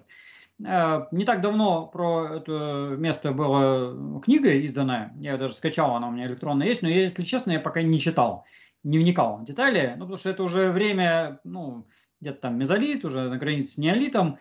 Это уже не такой, ну, хоть он еще и каменный век, но уже такой не совсем первобытный, и мне это, честно говоря, не так прямо интересно. Так что в детали я вот не вникал, ничего не, особо не скажу. А то, что они, в принципе, были на это способны, ну, собственно, почему бы и нет. То есть, если они жили в какой-то классной местности, где был какой-то более-менее избыток еды, э, у них была куча времени, что бы им не построить храмовый комплекс. Ну, если в костенках каких-нибудь, да, или там э, в Межерчах, Мезине 20 тысяч лет назад народ воздвигал сооружение из костей мамонта там немеренного размера, там по 20 метров, ну не по 20, там по 11, по крайней мере. Ну, понятно, что это не квадры какие-то там огромадные каменные, да, но тем не менее тоже старались, когда там сотни мамонтов там уходило на постройку, тоже, честно говоря, неочевидного назначения, есть такая идея, что это тоже какие-то ритуальные центры. Что может быть жилище, а может быть и не жилище, как бы сами археологи сомневаются. И э, ну вот там не было мамонтов, они делали из камня. В принципе, много ума для этого особо не надо. Э, так что избыток еды, э, привязанность какая-то более-менее к месту, что вокруг пустыни, и куча свободного времени, что еще надо, чтобы наградить. Вот. Ну и явление это единственное в своем роде, по сути дела, да, других подобных-то нет. Э, поэтому оно уникально. Вот так у них э, звезды сошлись, карта легла, и как-то вот они так смогли это сделать. Ну, все эти турецкие э, культуры древние, они чем еще своеобразны, что они все вот такие самодостаточные. Кстати, даже и трое в значительной степени тоже. То есть они вот возникали в каком-то локальном месте, развивались, развивались, исчезали и практически без последствий. Ну и трое там еще в культуре оставило след, да. А так, по большому счету, они все вот растворились, и ни, никакого продолжения вообще по большому счету не было. Э, ну, опять же, в силу географии, потому что там эти речки, впадающие в море, и вот вдоль каждой речки свои какие-то культуры. Ну, кстати, аналогии есть э, где-нибудь там на Перуанском побережье, например, там тоже там 100 этих культур, у каждой речки своя культура. Между ними взаимодействие минимальное, э, с какими-то другими они никак не контачат, никак друг на друга особо не влияют. Появились, какое-то время просуществовали, потом какой-нибудь там период осушения, все исчезло. Э, с концами. Так что такое вот бывало. Э, ну и более того, датировки, если честно, у меня некоторые сомнения вызывают. Ну, необоснованные, я никогда не вникал, но учитывая, что это копали в Турции, э, ну, есть вот подозрение, что что-то там немножко кривовато продатировано. Вот, но это так, это я фантазирую, ничем обосновать не могу. Вот, я говорю, надо по-хорошему вникнуть, я не особо вникал. Так, да. Следующий вопрос. Э, как определяли количество мяса и растительной пищи в рационе охотников-собирателей? И собирателями являлись только женщины? Ну, если у древних людей, то это очень трудно установить. То есть, сколько мяса можно по костям поменять, да, а сколько растений никак особо нельзя. Э, ну, там иногда можно по стертости зубов что-то там прикинуть, но это так, вилами по воде. У современных э, охотников-собирателей приезжает этнограф, садится с какими-то там бушменами и просто считает, сколько они чего съели. Э, и то, на самом деле, вечная проблема, потому что они могут что-нибудь там в буше съесть, когда он не видит. Он же не может за ними хвостом ходить, вот за каждым человеком отдельно, непрерывно там 24 часа в сутки. Ну, вот, и все равно будет что-то там неточное. Вот, но точнее никак. Э, опросы вещь ненадежная. Э, на самом деле для современного городского-то жителя такие вещи посчитать крайне проблематично. Э, ну, у нас просто на кафедре регулярно кто-то такое же делает, э, такие работы, это огромная проблема понять, кто сколько чего съел. Ну, даже сам человек обычно не знает, сколько он что там съел. Ну, вот, а когда это исследователь, который этого человека там видит два часа там в неделю, да, допустим, ну, как это сделать. Э, так что довольно-таки местами от балды. Э, и когда вы видите вот эти проценты, что там кто-то там 80% такой еды, там 20 такой, это, конечно, оценка. Но поскольку методика оценки может примерно быть одинаковая для разных групп, э, ну, погрешность, соответственно, тоже, видимо, примерно одинак, одинаковая. Ну и, соответственно, мы так прикидываем тенденцию. Здесь больше растительной, больше мясной, больше там жира. А прям точно до процентов понятно, что у нас два человека в одной семье будут по-разному питаться. Я не знаю, он у меня там дочка и сыночек, да, э, два года разницы в возрасте, а питаются вообще по-разному. Хотя вот на одной кухне одно и то же вроде им там впихиваешь, а в итоге едят не одинаково. Не, ну тут с охотниками еще поймали, не поймали, простите, тут ну, еще да, то есть там случайности. При входящих как бы. Еда убежала, что делать? Ну да, да. Другая еда не успела убежать. Mm. Олег. А, да, следующий вопрос. А, правда ли, что шимпанзе физически сильнее человека соизмеримого размеров, и если да, то почему? А, несравнимо сильнее, то есть шимпанзе, например, человека поднимает одной рукой легко – Э, при том, что сама шимпанзе может весить меньше. Э, причина банальна, потому что шимпанзе, они древесные животные, которые себя бросают по веткам. Ну, то есть они непрерывно э, бросают себя по веткам. А весить шимпанзе может, ну, килограмм, там, допустим, от, там, от 40 до 60, да, если она особо здоровая. Э, ну, представьте, что вы берете мешок 50 килограммов одной рукой и бросаете там на несколько метров его. Э, и это не один раз делаете, а непрерывно полдня, вообще не напрягаясь при этом. Ну вот какая для этого силища нужна? Ну, потому что они швыряют себя там на 2-4 метра по веткам вверх-вниз и не напрягаясь при этом ничуть. Ну, если вы видели там хотя бы в зоопарке, да, как двигаются шимпанзе, такое ощущение, что у нее сила тяжести вообще не существует. Вот гибоны, кстати, еще круче. Ну, то есть они вообще просто летают. Ну, вот, и все прицельно и быстро происходит. Ну, конечно, там будет силище. Следующий вопрос. Как вы считаете, есть ли какой-нибудь эффективный способ борьбы с лженаукой и конспирологией, которая вот показывается по такому телеканалу, как РЕН-ТВ? Э, ну, РЕН-ТВ, я не знаю, только это нехорошие способы, ну, которые, я думаю, это нехорошо озвучивать, э, но что-то надо неправильно с ними сделать. Ну, вот. ну, потому что это такое целенаправленное... Нет, есть очень нехороший способ лишить финансирования. Ну, вот, вот это очень нехороший ну, ну, я бы радикальнее подходил. Вот. Ну, потому что вообще это, честно говоря, на мой взгляд, преступление против человечества. Вот такие передачи. Потому что огромное количество людей на полном серьезе во все это верят. А потом еще тратят время персонажи типа меня, которые должны какие-то банальные вещи доказывать, там что-то опровергать, и все равно оказываешься еще э, тем, кто скрывает, а вот на самом деле там-то все правду сказали. Ну, ну, то есть в масштабах страны на много миллионов человек это огромное деструктивное действие. Э, это вот разрушение просто основ государственности, по большому счету. Поэтому, ну, это вообще задача государственной важности, э, ну, как бы гигиена мозгов, да, то есть если у нас, там, давайте прививки всем делать, а в мозгах пусть будет вообще полная каша и бардак. Вообще, где логика-то? Ну, вот. Поэтому я бы очень радикально с этим э, обходился. Но у нас же свобода слова, каждый имеет право бредить, не приходя в сознание, сколько влезет. А, так, следующий вопрос. Э, как вы относитесь к книге «Сапиенс. Краткая история человека»? А, это Харари, который, очевидно. Э, меня много раз спрашивали, а я эту книгу так до сих пор не прочитал. Э, потому что ну, сам Харари, он не антрополог, он, насколько мне известно, специалист по средневековью. И когда я был в Израиле, там читал лекции, я спросил про этого Харари, кто это вообще такой, что вокруг него такой шум. А мне сказали, все очень просто, он единственный популяризатор в Израиле. Вообще, в принципе, там не, не только что там по истории, антропологии, да, вообще, в принципе, единственный популяризатор в Израиле.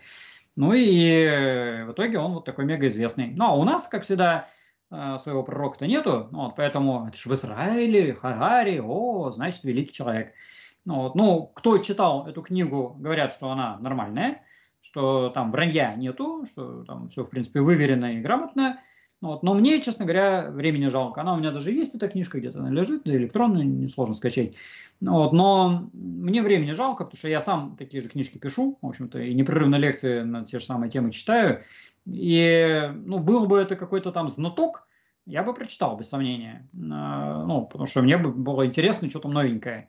А тут мне проще оригиналы прочитать. То есть, ну, про тех же там неандертальцев, да, я беру оригинальные статьи или вообще беру там, ну, череп, там, слепок, да, хотя бы, там, трехмерную модель, там, еще что-нибудь такое, и сам смотрю глазами, у меня своя голова есть. Поэтому, ну, так, посмотреть э, чисто как бы стиль написания, ну, мне вот этот западный стиль написания не нравится, когда они там одну и ту же тему хватают и пережевывают там до бесконечности, там, всю книжку, одну идею. Ну, мне это не очень нравится. Поэтому я не читал. Но говорят, нормально, можно читать. Да, следующий вопрос. Э, как вы считаете, есть ли в природе примеры культуры бабушек, когда старшее поколение воспитывает детей? Ну, имеется в виду, наверное, через поколение, то есть не а, родители, а В природе, в смысле, у да. зверюшек? Ну, думаю, да, это имеется в виду про зверей. Чтобы прям бабушек, э, честно говоря, я что-то не знаю таких. Не знаю. Ну, то есть, э, в частном случае, это могут быть какие-то там у тех же собак, там, еще что-то. Но чтобы это было прям так методично и на видовой основе, я таких не знаю. Нет, но почему нужно искать любому социальному явлению аналог в природе? Это, мне кажется, ну, просто да. очень большая ошибка. Ну, не говоря о том, что вот эта культура бабушек, это действительно специфические явления, которое развилось в позднем Советском Союзе, начиная с того, что просто женщины выживали, мужчины нет. Обратите внимание, бабушки без дедушек, да? А, ну, просто вот по статистике 50-е, 60-е годы. А потом э, тоже характерная вещь, что ведь фактически бабушки превращались в таких вот городских семьях, уже, почему бабушки сейчас деревенские, да, в бесплатную прислугу, между прочим по сути дела, да, то есть э, они эксплуатировались внутрисемейно. Ну а сейчас это в какой-то степени уже перешло в современную российскую Ну, в вопросе-то, я думаю, речь была не про советских бабушек, а про вот эффект бабушкизации, который там еще 2 миллиона лет назад начался когда в принципе появились бабушки и дедушки. Но, опять же, дедушки-то не выживали никогда, не только в Советском Союзе, а там у пятикантропов еще меньше. Ну, а что, вот. мне кажется, женщины тоже не очень выживали. Нет, э, если, ну, просто, опять же, этнографии, палеоантропология показывает, что если кто и доживал до вот состояния там второго поколения, да, там, то это были такие женщины. Э, ну, mm-hmm. то есть шанс стать бабушкой всегда был гораздо больше, чем стать дедушкой. Ну, дедушку mm-hmm. убивали быстрее. Э, и явление это было, понятно, давно. Но э, у зверей такого особо не бывает по той простой причине, что если у нас есть как бы три поколения синхронно, то вот это самое старое поколение, которое от бабушки и дедушки, оно не плодится, оно потребляет ресурсы, и такая популяция будет проигрывать по сравнению с тем, э, с той популяцией, где есть только два поколения, родители и детишки. А у людей, вот эти бабушки и дедушки, они носители информации.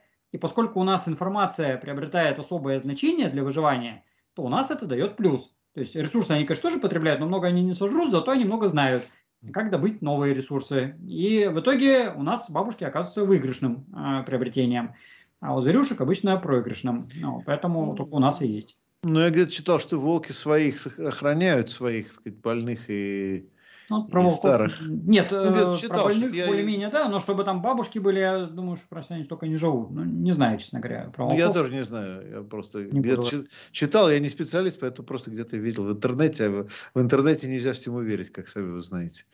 Вот. Так, дальше вопросы. Да, следующий вопрос.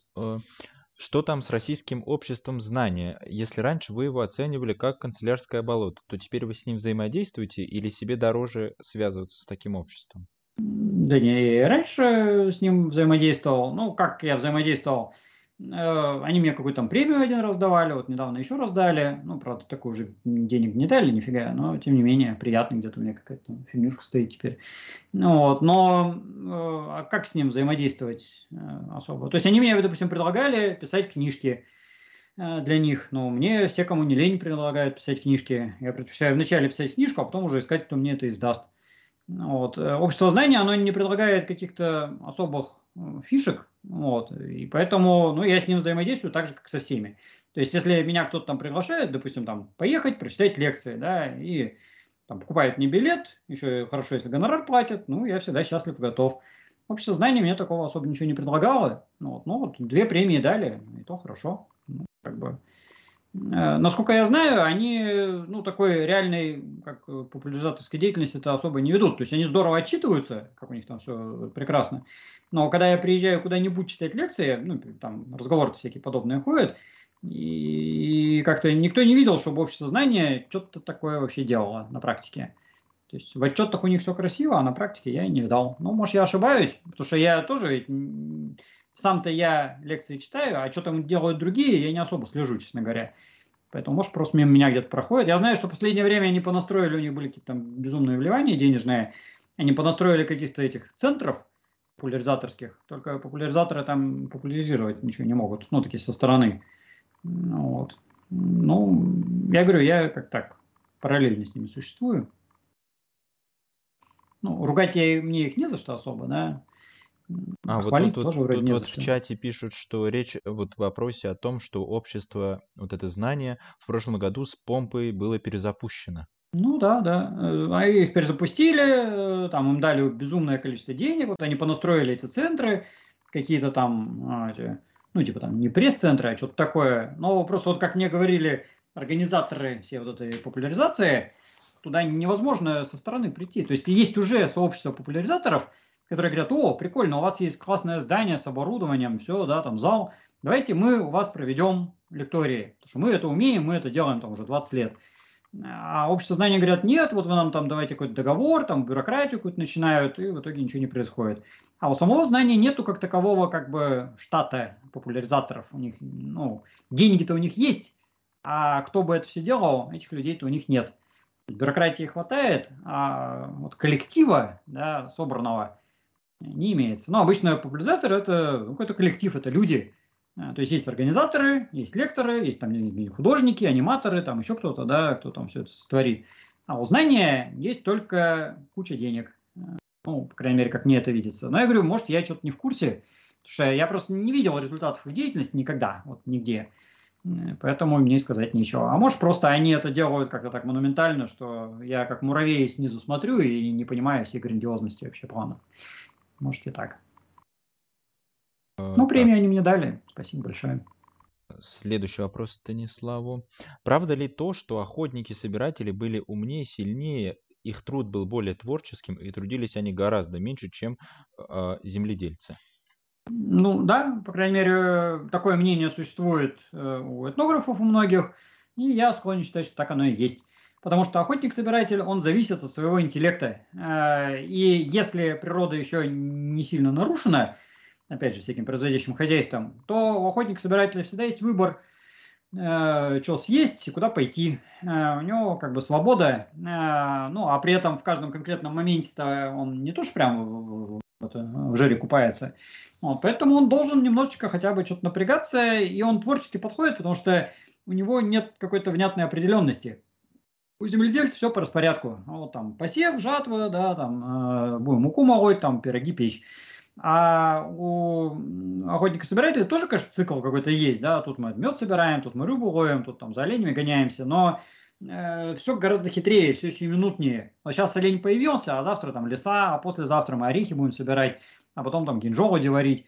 И оно немножечко как бы тенденция есть, но жесткой привязки нету никакой. Вот, поэтому он должен быть сообразительный. Э, потому что если он не будет сообразительный, он просто помрет с голоду, да и все. Или его прибьет кто-нибудь. Он должен гораздо лучше договариваться, потому что э, у него нет начальника, он сам себе голова.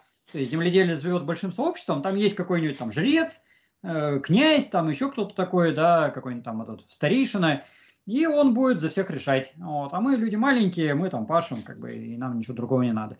А охотник, он сам себе э, деятель, и он сам все решает по всем вообще направлениям. Как там обувь сделать, жилище построить. Никто ему не построит, никто его не обеспечит, никто ему особо не поможет. Ну, кроме там ближайших родственников, но своим коллективом, там 10 человек, они живут.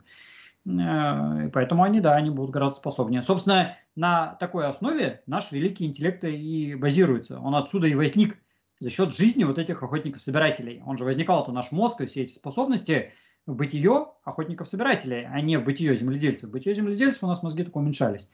Ну, поэтому, ну, как бы охотникам быть прогрессивно, это круто. Вот. Но э, земледельцам спокойнее и сытнее. Нет, ну просто еще земледельческие сообщества численно размножались гораздо быстрее. Ну да. Это существенно. Когда говорят, что охотники питались лучше, это отчасти верно, потому что их просто самих было меньше. Да, да. Именно да. земледельческие сообщества становятся большими, массовыми и, соответственно, прокармливают себя таким образом. Ну, а дальше ну, это организационные уже вопросы.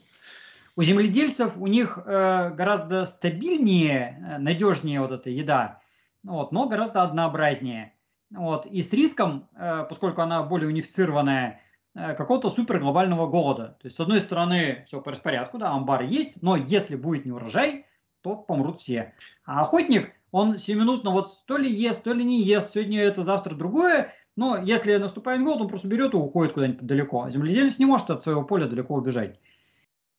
Ну, поэтому, собственно говоря, понадобились все больше и больше знания специализированные. Да, да. Ну, собственно, и, и все более сложная организация цивилизации получается. Ну да, то есть на основе охотников цивилизацию, конечно, не построишь. Никто не построил охотничьей цивилизации никогда. Вот. Ну, на рыболовстве там еще более-менее что-то вытягивали, да, но и тоже там не особо цивилизации, какие-нибудь там тараски, я не знаю. Но э, это не богато. А на земледелии можно цивилизацию, но свободы уже не дать. Ну, понятно, да. А, Олег. Сейчас. Следующий вопрос. Э, так. Станислав э, Владимирович, от Боспорского могильника так осталась только одна лекция в Тольятти? Больше ни публикаций, ни докладов на ведущих каналах не будет? Ведь топ-контент. Жалко да нельзя, что пропадает. Э, ну, были идеи все это как немножко реанимировать, но проблема в том, что ну, Боспорский могильник имеется в виду, видимо, рабы, которые эти гребцы, там археолог, который все это копал, он уехал в Израиль, и коллекции, я не очень понял, куда делись, но, по-моему, они все пропали. Вот, по крайней мере, часть коллекции я видел опубликованные под названием из другого могильника, потому что я видел кости из того и из другого, и я как бы в лицо узнаю, эти кости. Вот, и там уже какой-то бардак начался, и, по-моему, там все порасхитили, и куда-то все это пропало. Э, ну, могу ошибаться, но, по-моему, так. Ну, вот. ну, а вот этот археолог, который уехал в Израиль, он как бы в Израиле, э, он уже не в Крыму. Э, и все. Ну и он очень агрессивно, мягко говоря, настроен ко всем, кто сейчас копает в Крыму.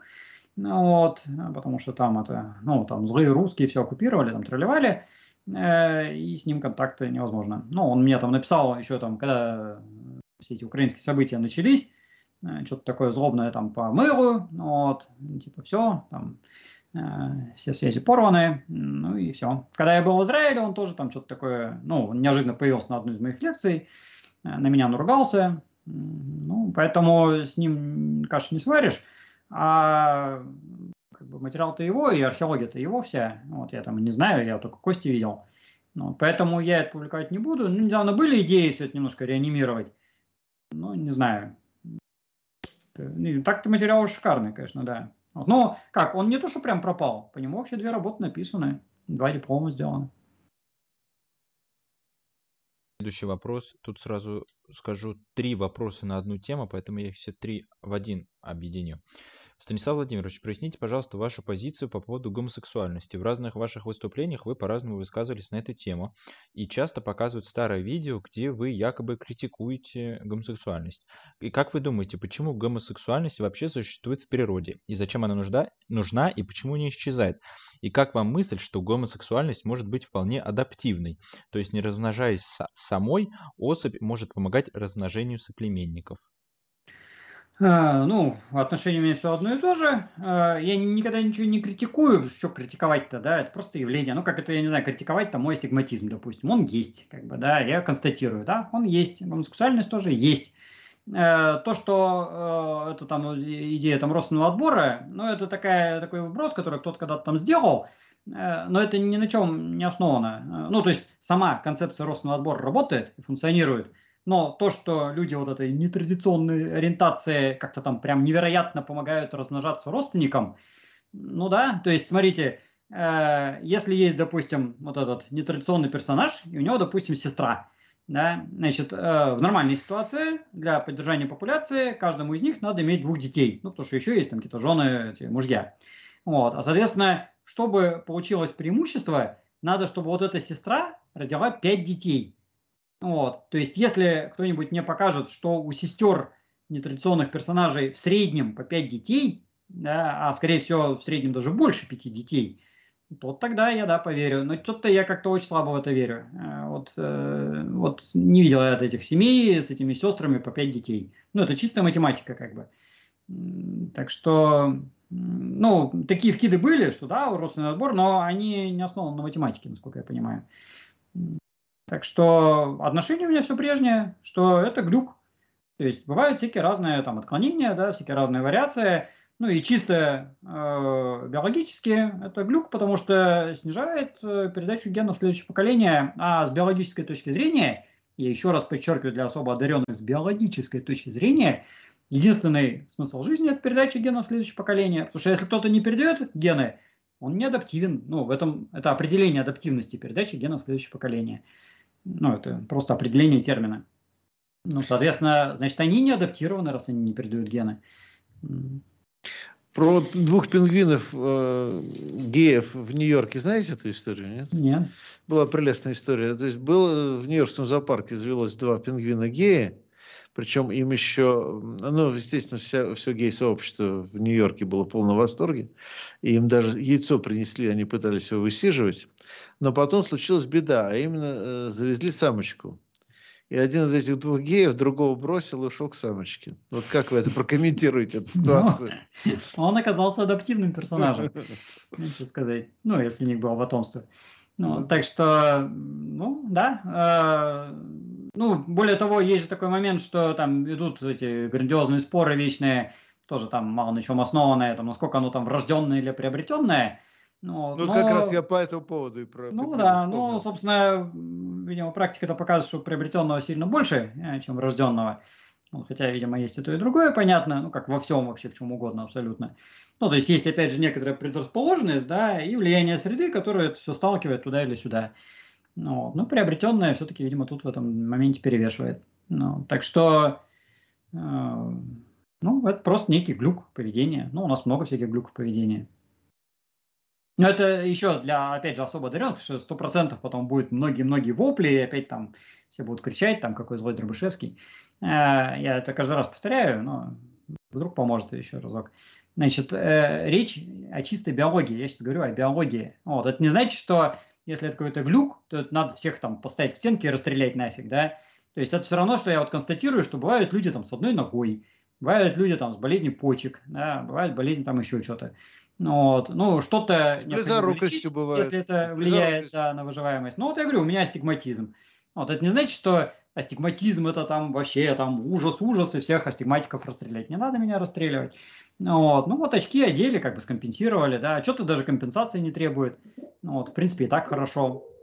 А, ну, я не знаю, у меня, у меня, у меня тоже астигматизм, у меня тоже астигматизм, но я без очков. Ну вот, ну вот э, другой пример, допустим, у меня там мускулатура хилая, да, то есть, будучи там охотником-собирателем, я давно загнулся, просто там не смог бы там копье нормально кинуть.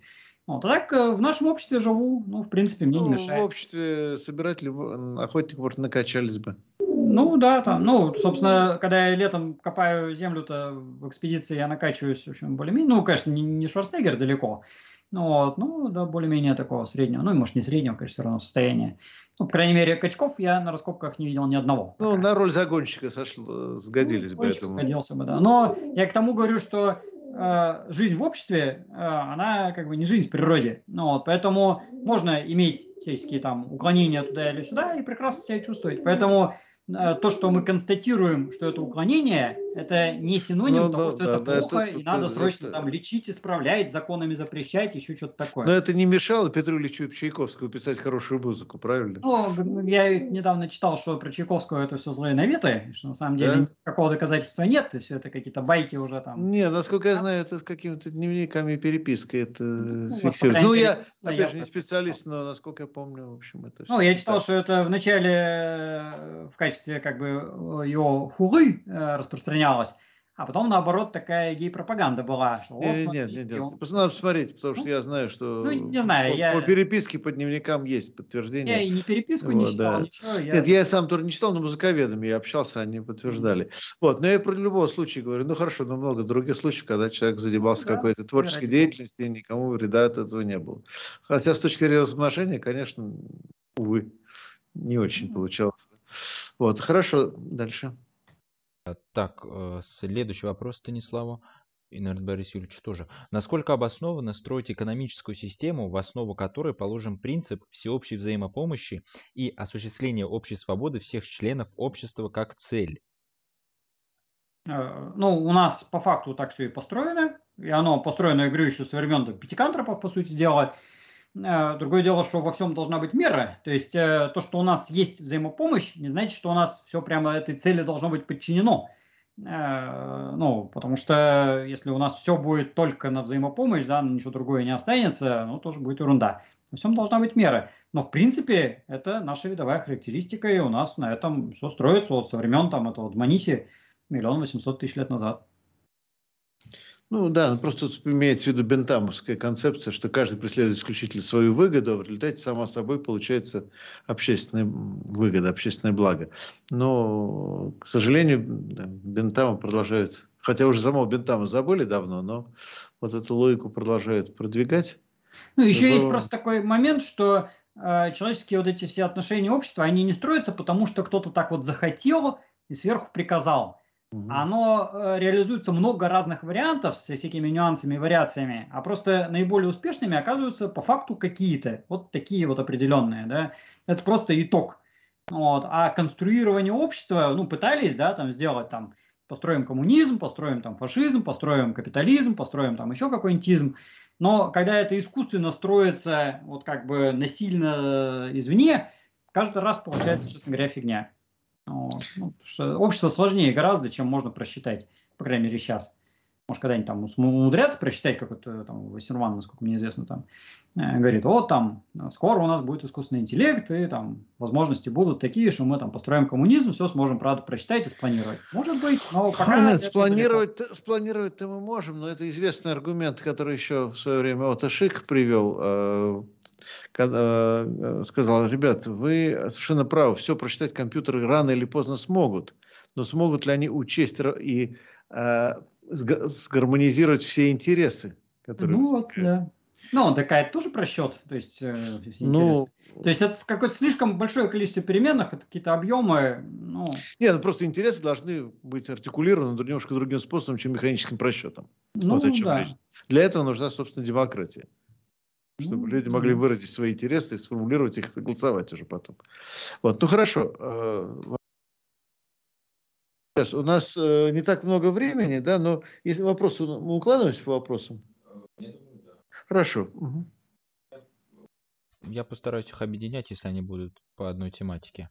Ладно, э, вот тут вот, Станислав, вы меня слышите, да? Да включил, выключил микрофон. Так, э, Станислав, вот спрашивают, то, что у вас интеллект выше, чем у многих людей, это наследственный признак или воспитание? И как вы вообще относитесь к идее того, что человек рождается чистым ли, э, листом, ли, листом бумаги? Ну, я не считаю, что у меня прям какой-то особо там невероятный интеллект, э, потому что я сплошь рядом встречаюсь с демонстрацией обратного, когда я туплю невероятно и делаю какую-то дичь. Э, а то, что у нас есть э, генетическая основа интеллекта, это 100%. Иначе бы мы не поумнели, стартуя от австралопитеков или там еще каких-нибудь пургаториусов. Ну, то есть э, мозг – это биологическая штука, которая кодируется генами. Его какие-то там возможности тоже кодируются так или иначе. Но наполнение вот этой конструкции – это уже результат жизни. Ну, вот тоже, там, насколько что я достиг, да, результат того и другого. То есть, видимо, у меня достаточно все хорошо с наследственностью – ну, достаточно, по крайней мере, чтобы там реализоваться на, вот, на моем уровне. Вот, и хорошая жизнь была. То есть я родился в семье преподавателей. Э, мне э, папа с мамой все время покупали всякие книжечки в городе хорошем, в Чите, где есть шикарные две библиотеки, одна детская, одна взрослая. Ну, там их больше, понятно, да, в которые я был записан, две такие основные. Там музей краеведческий какой-нибудь, там 5-10 Э, ну и плюс природа, вот, которая тоже благотворно, наверное, на меня повлияла. Вот. Ну и вот как-то я читал стал кем и стал. Но это не значит, что это вот там единственный возможный вариант, да, и что э, нельзя никак лучше. Но полно, полно есть, сплошь и рядом вижу умнее, гораздо умнее меня. То есть э, есть куча способов стать интеллектуальным. Вот. Э, ну, задатки, они, конечно, есть какие-то, но просто надо их развивать. Э, что-то может не хватать, я не знаю, у меня, допустим, с языками все очень плохо. То есть читать на английском я, в общем, читаю, ну, научную статью вообще без проблем. А, скажем, сказать или написать вот, не получается у меня никак. Ну, вот, с языками у меня вообще прям засада и провал. Ну, вот. Ну, с математикой у меня все плохо. Хотя вот всю жизнь там статистикой какой-то занимаюсь, да, но вот с математикой у меня очень плохо. Химию, физику я все позабыл. Вот. Ну, кроме совсем базовых вещей, здесь же базовые все позабыл. Ну, так что, ну, надо развивать, просто и все будет. А отец ведь у вас преподавал философию, насколько я помню. Да. А, и книги по философии дома были, наверное, да? Ну да. Ну, я их не читал, на самом деле. Слиш... Вот. Слишком сложные? Э, да, меня никогда это не интересовало. Ну, то есть книги-то они до сих пор где-то там, наверное, стоят. Ну, ну, я просто не в чите уже. Но как-то вот эта сторона меня никогда особо не волновала. Вообще ни малейшая. Но от этого была польза, когда я кандидатский минимум сдавал. Меня папа прямо взял и надрессировал на этот минимум ну, в срочном порядке, я там на лето приезжал в Читу, вот, и он мне весь курс, ну, там, не знаю, за две недели, там, я уж не помню, там, провещал, и я минимум сдал. Вопрос, он и Станиславу, и Борису Юличу. Ваше отношение к Евгенике, и если Евгеника станет государственной программой, как вы считаете, это будет плохо или нет? Ну, это будет полная жесть, но про это уже речь сегодня, собственно, была. Да, мы уже говорили негров. фактически про это, да. Да. Э, то есть э, искусственное выведение людей, оно, ну, если начнется по какому-то конкретному признаку, ну, вот у нас есть какие-нибудь борзые, да, они гоняются за зайцами, а есть какие-нибудь таксы, лазят в норы.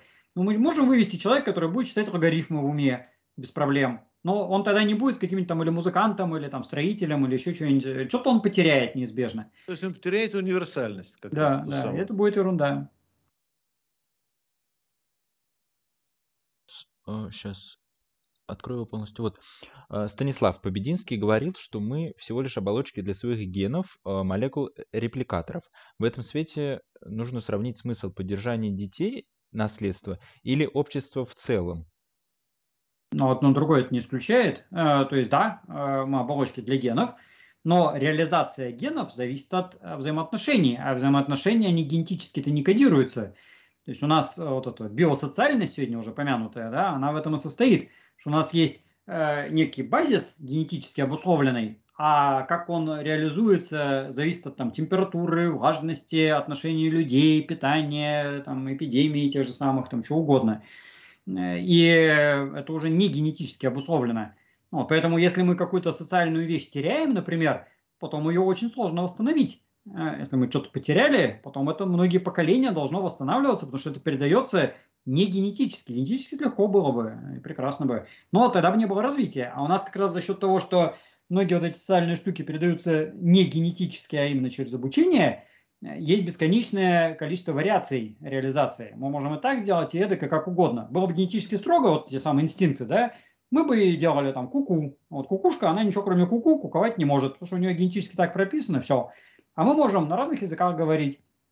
И можем там по-китайски, можем по-русски, да, можем вообще там на эльфийском языке разговаривать придуманном. Можем вот, придумать свой новый язык вообще без проблем. Вот. Но э, способность к языку где-то у нас закодирована, да, там речевой аппарат, большой мозг, э, там еще что-то такое. Э, но как мы это реализуем, уже от жизни зависит. Кстати, скажу, что изрядная часть современных языков на самом деле придумана.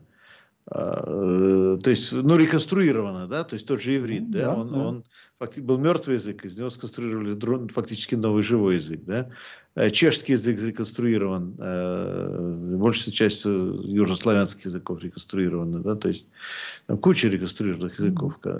Ну, а с появлением а, образования вообще в каком-то виде практически все письменные языки, они вот такие и есть. То есть, когда нам в школе втюхивают, что вот так правильно, а так нельзя, там звонит, звонит, да, и вот все начинают не потому, что это язык такой, и это естественное развитие, а потому что там дядя с бородой так сказал. Ну, а это и есть уже э, искусственное создание, по сути, языка. Но это как раз очень хорошо, потому что это стандартизирует и делает язык э, ну, понятным. в этой степени, да. да. Вот. Хорошо, дальше. Станиславу. Сейчас. Э, многие жалуются, что современное общество атомизировано и разобщено. Но разве общение в виртуальной среде не является достаточной заменой для реализации потребностей в социализации? Может быть не лучшей, не полезной, но все-таки достаточно альтернативной. Ведь соцсети придуманы не злым разумом, люди сами в них сидят. Ну да, э, в принципе это компенсация, но она неполноценная по той причине, что наше общение это не только слова, а еще и много других сигналов.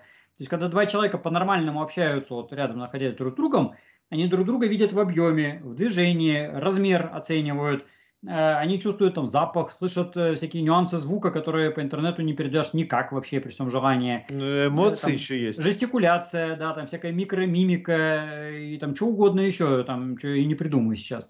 А по интернету, если мы там э, в соцсети, да, просто буквочки натыркиваем, это вообще не тот канал, к которому мы приспособлены. Мы никогда не эволюционировали, чтобы читать буквы с экрана.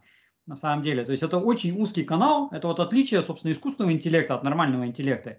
Вот искусственный интеллект это, да, буквочки на экране. А наше мышление и общение это гораздо больше каналов.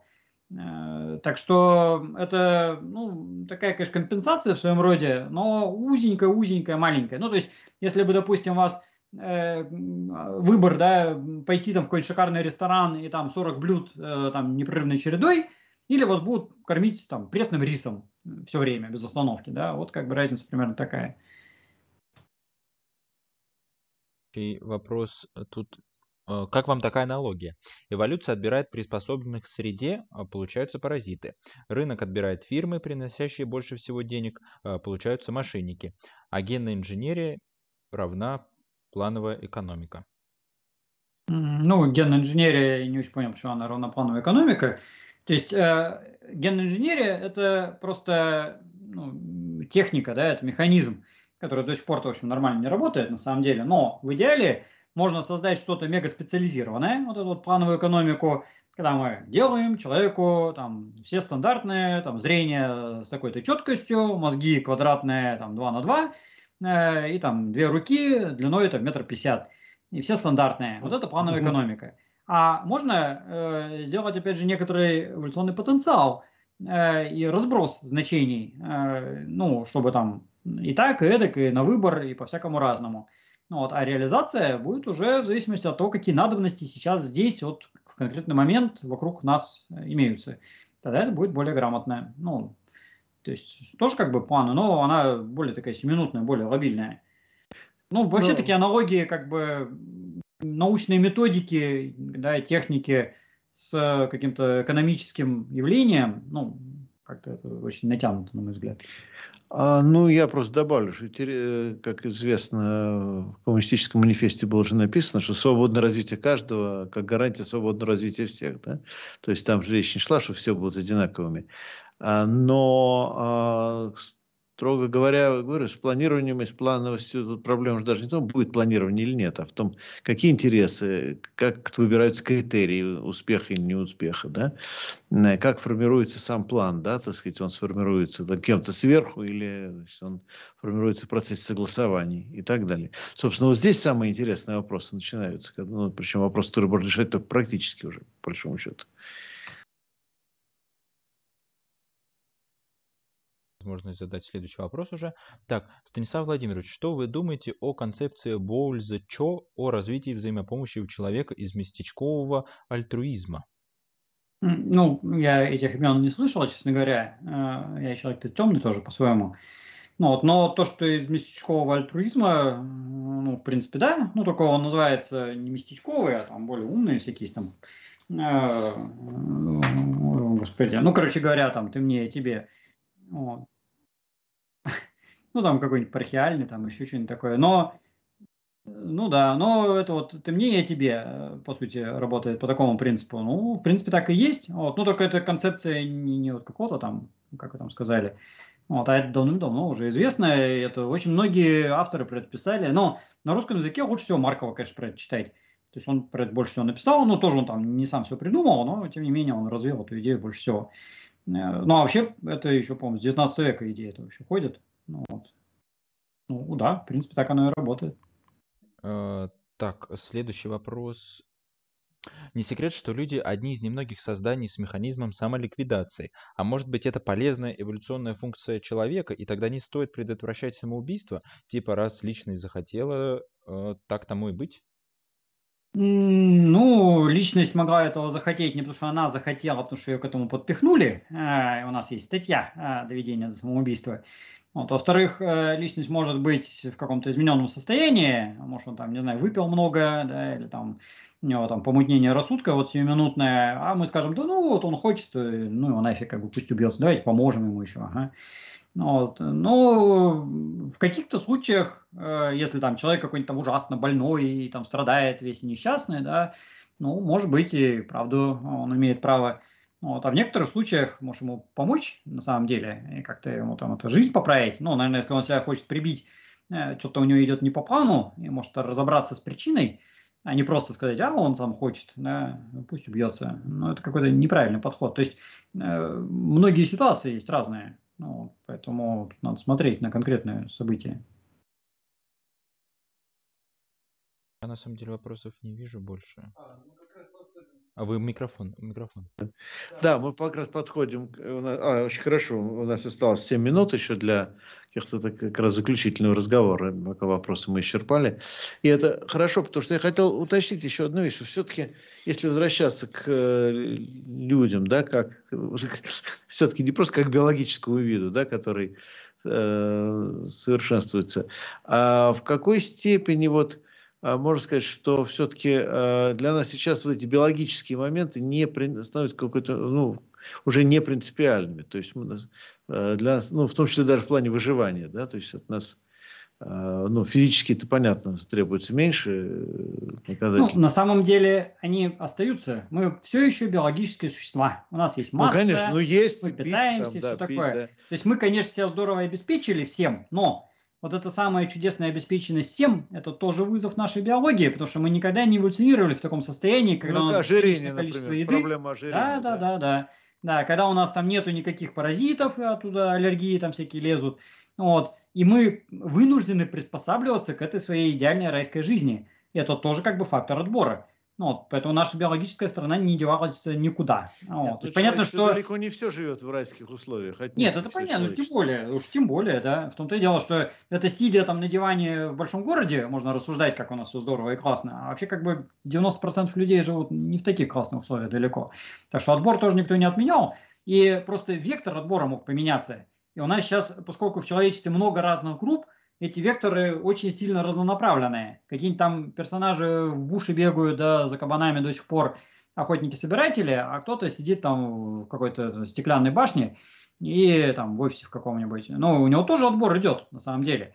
И его передача генов тоже зависит от его биологии. Ну, просто от других качеств. Ему не надо бегать по кустам, вот, а ему надо там демонстрировать какие-то там социальные навыки, я не знаю, там считать или наоборот быть особо тупым каким-нибудь, да. И, это тоже помогает. Как вариант. Это, это тоже отбор, на самом это деле. Это тоже некоторым очень помогает.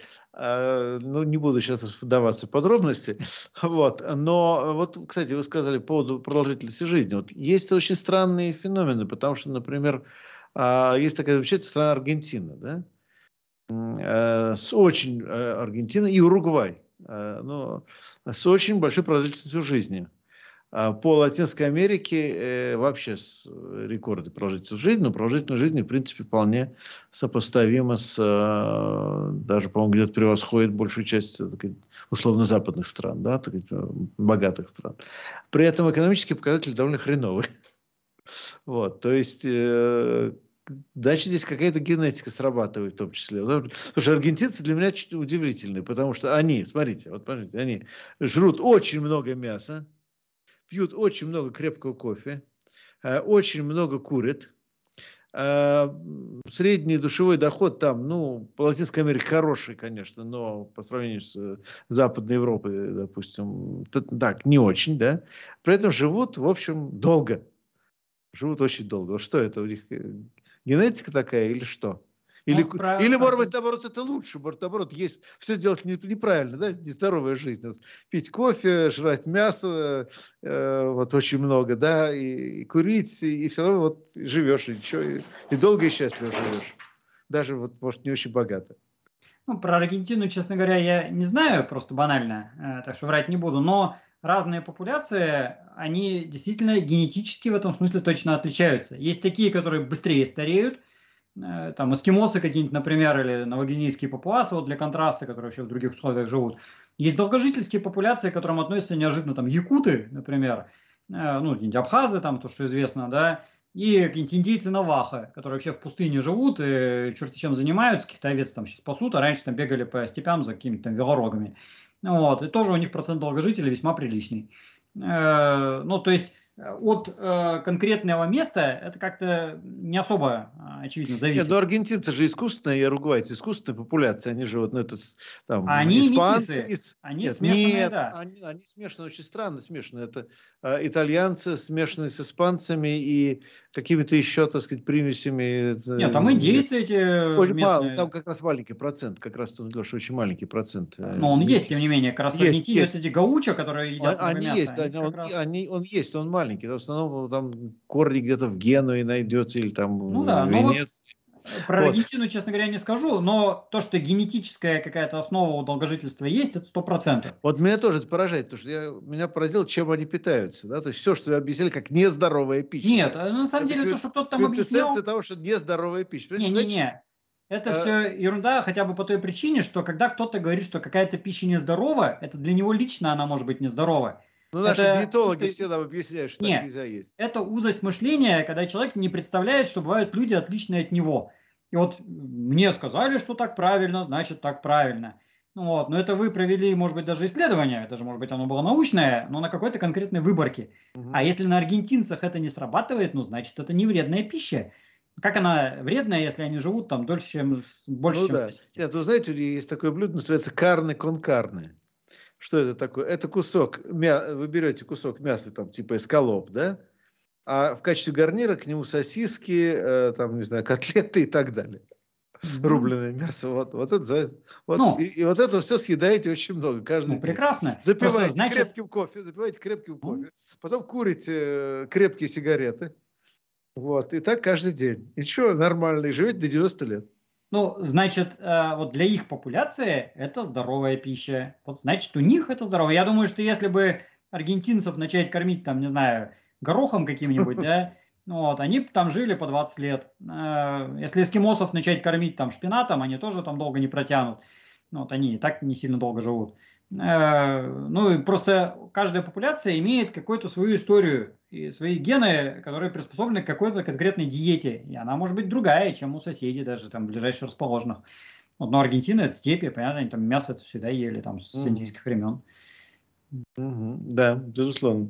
Ну что ж, мы подошли к концу по времени. Вопросы у нас закончены. А, Станислав, большое спасибо за то, что вы к нам пришли.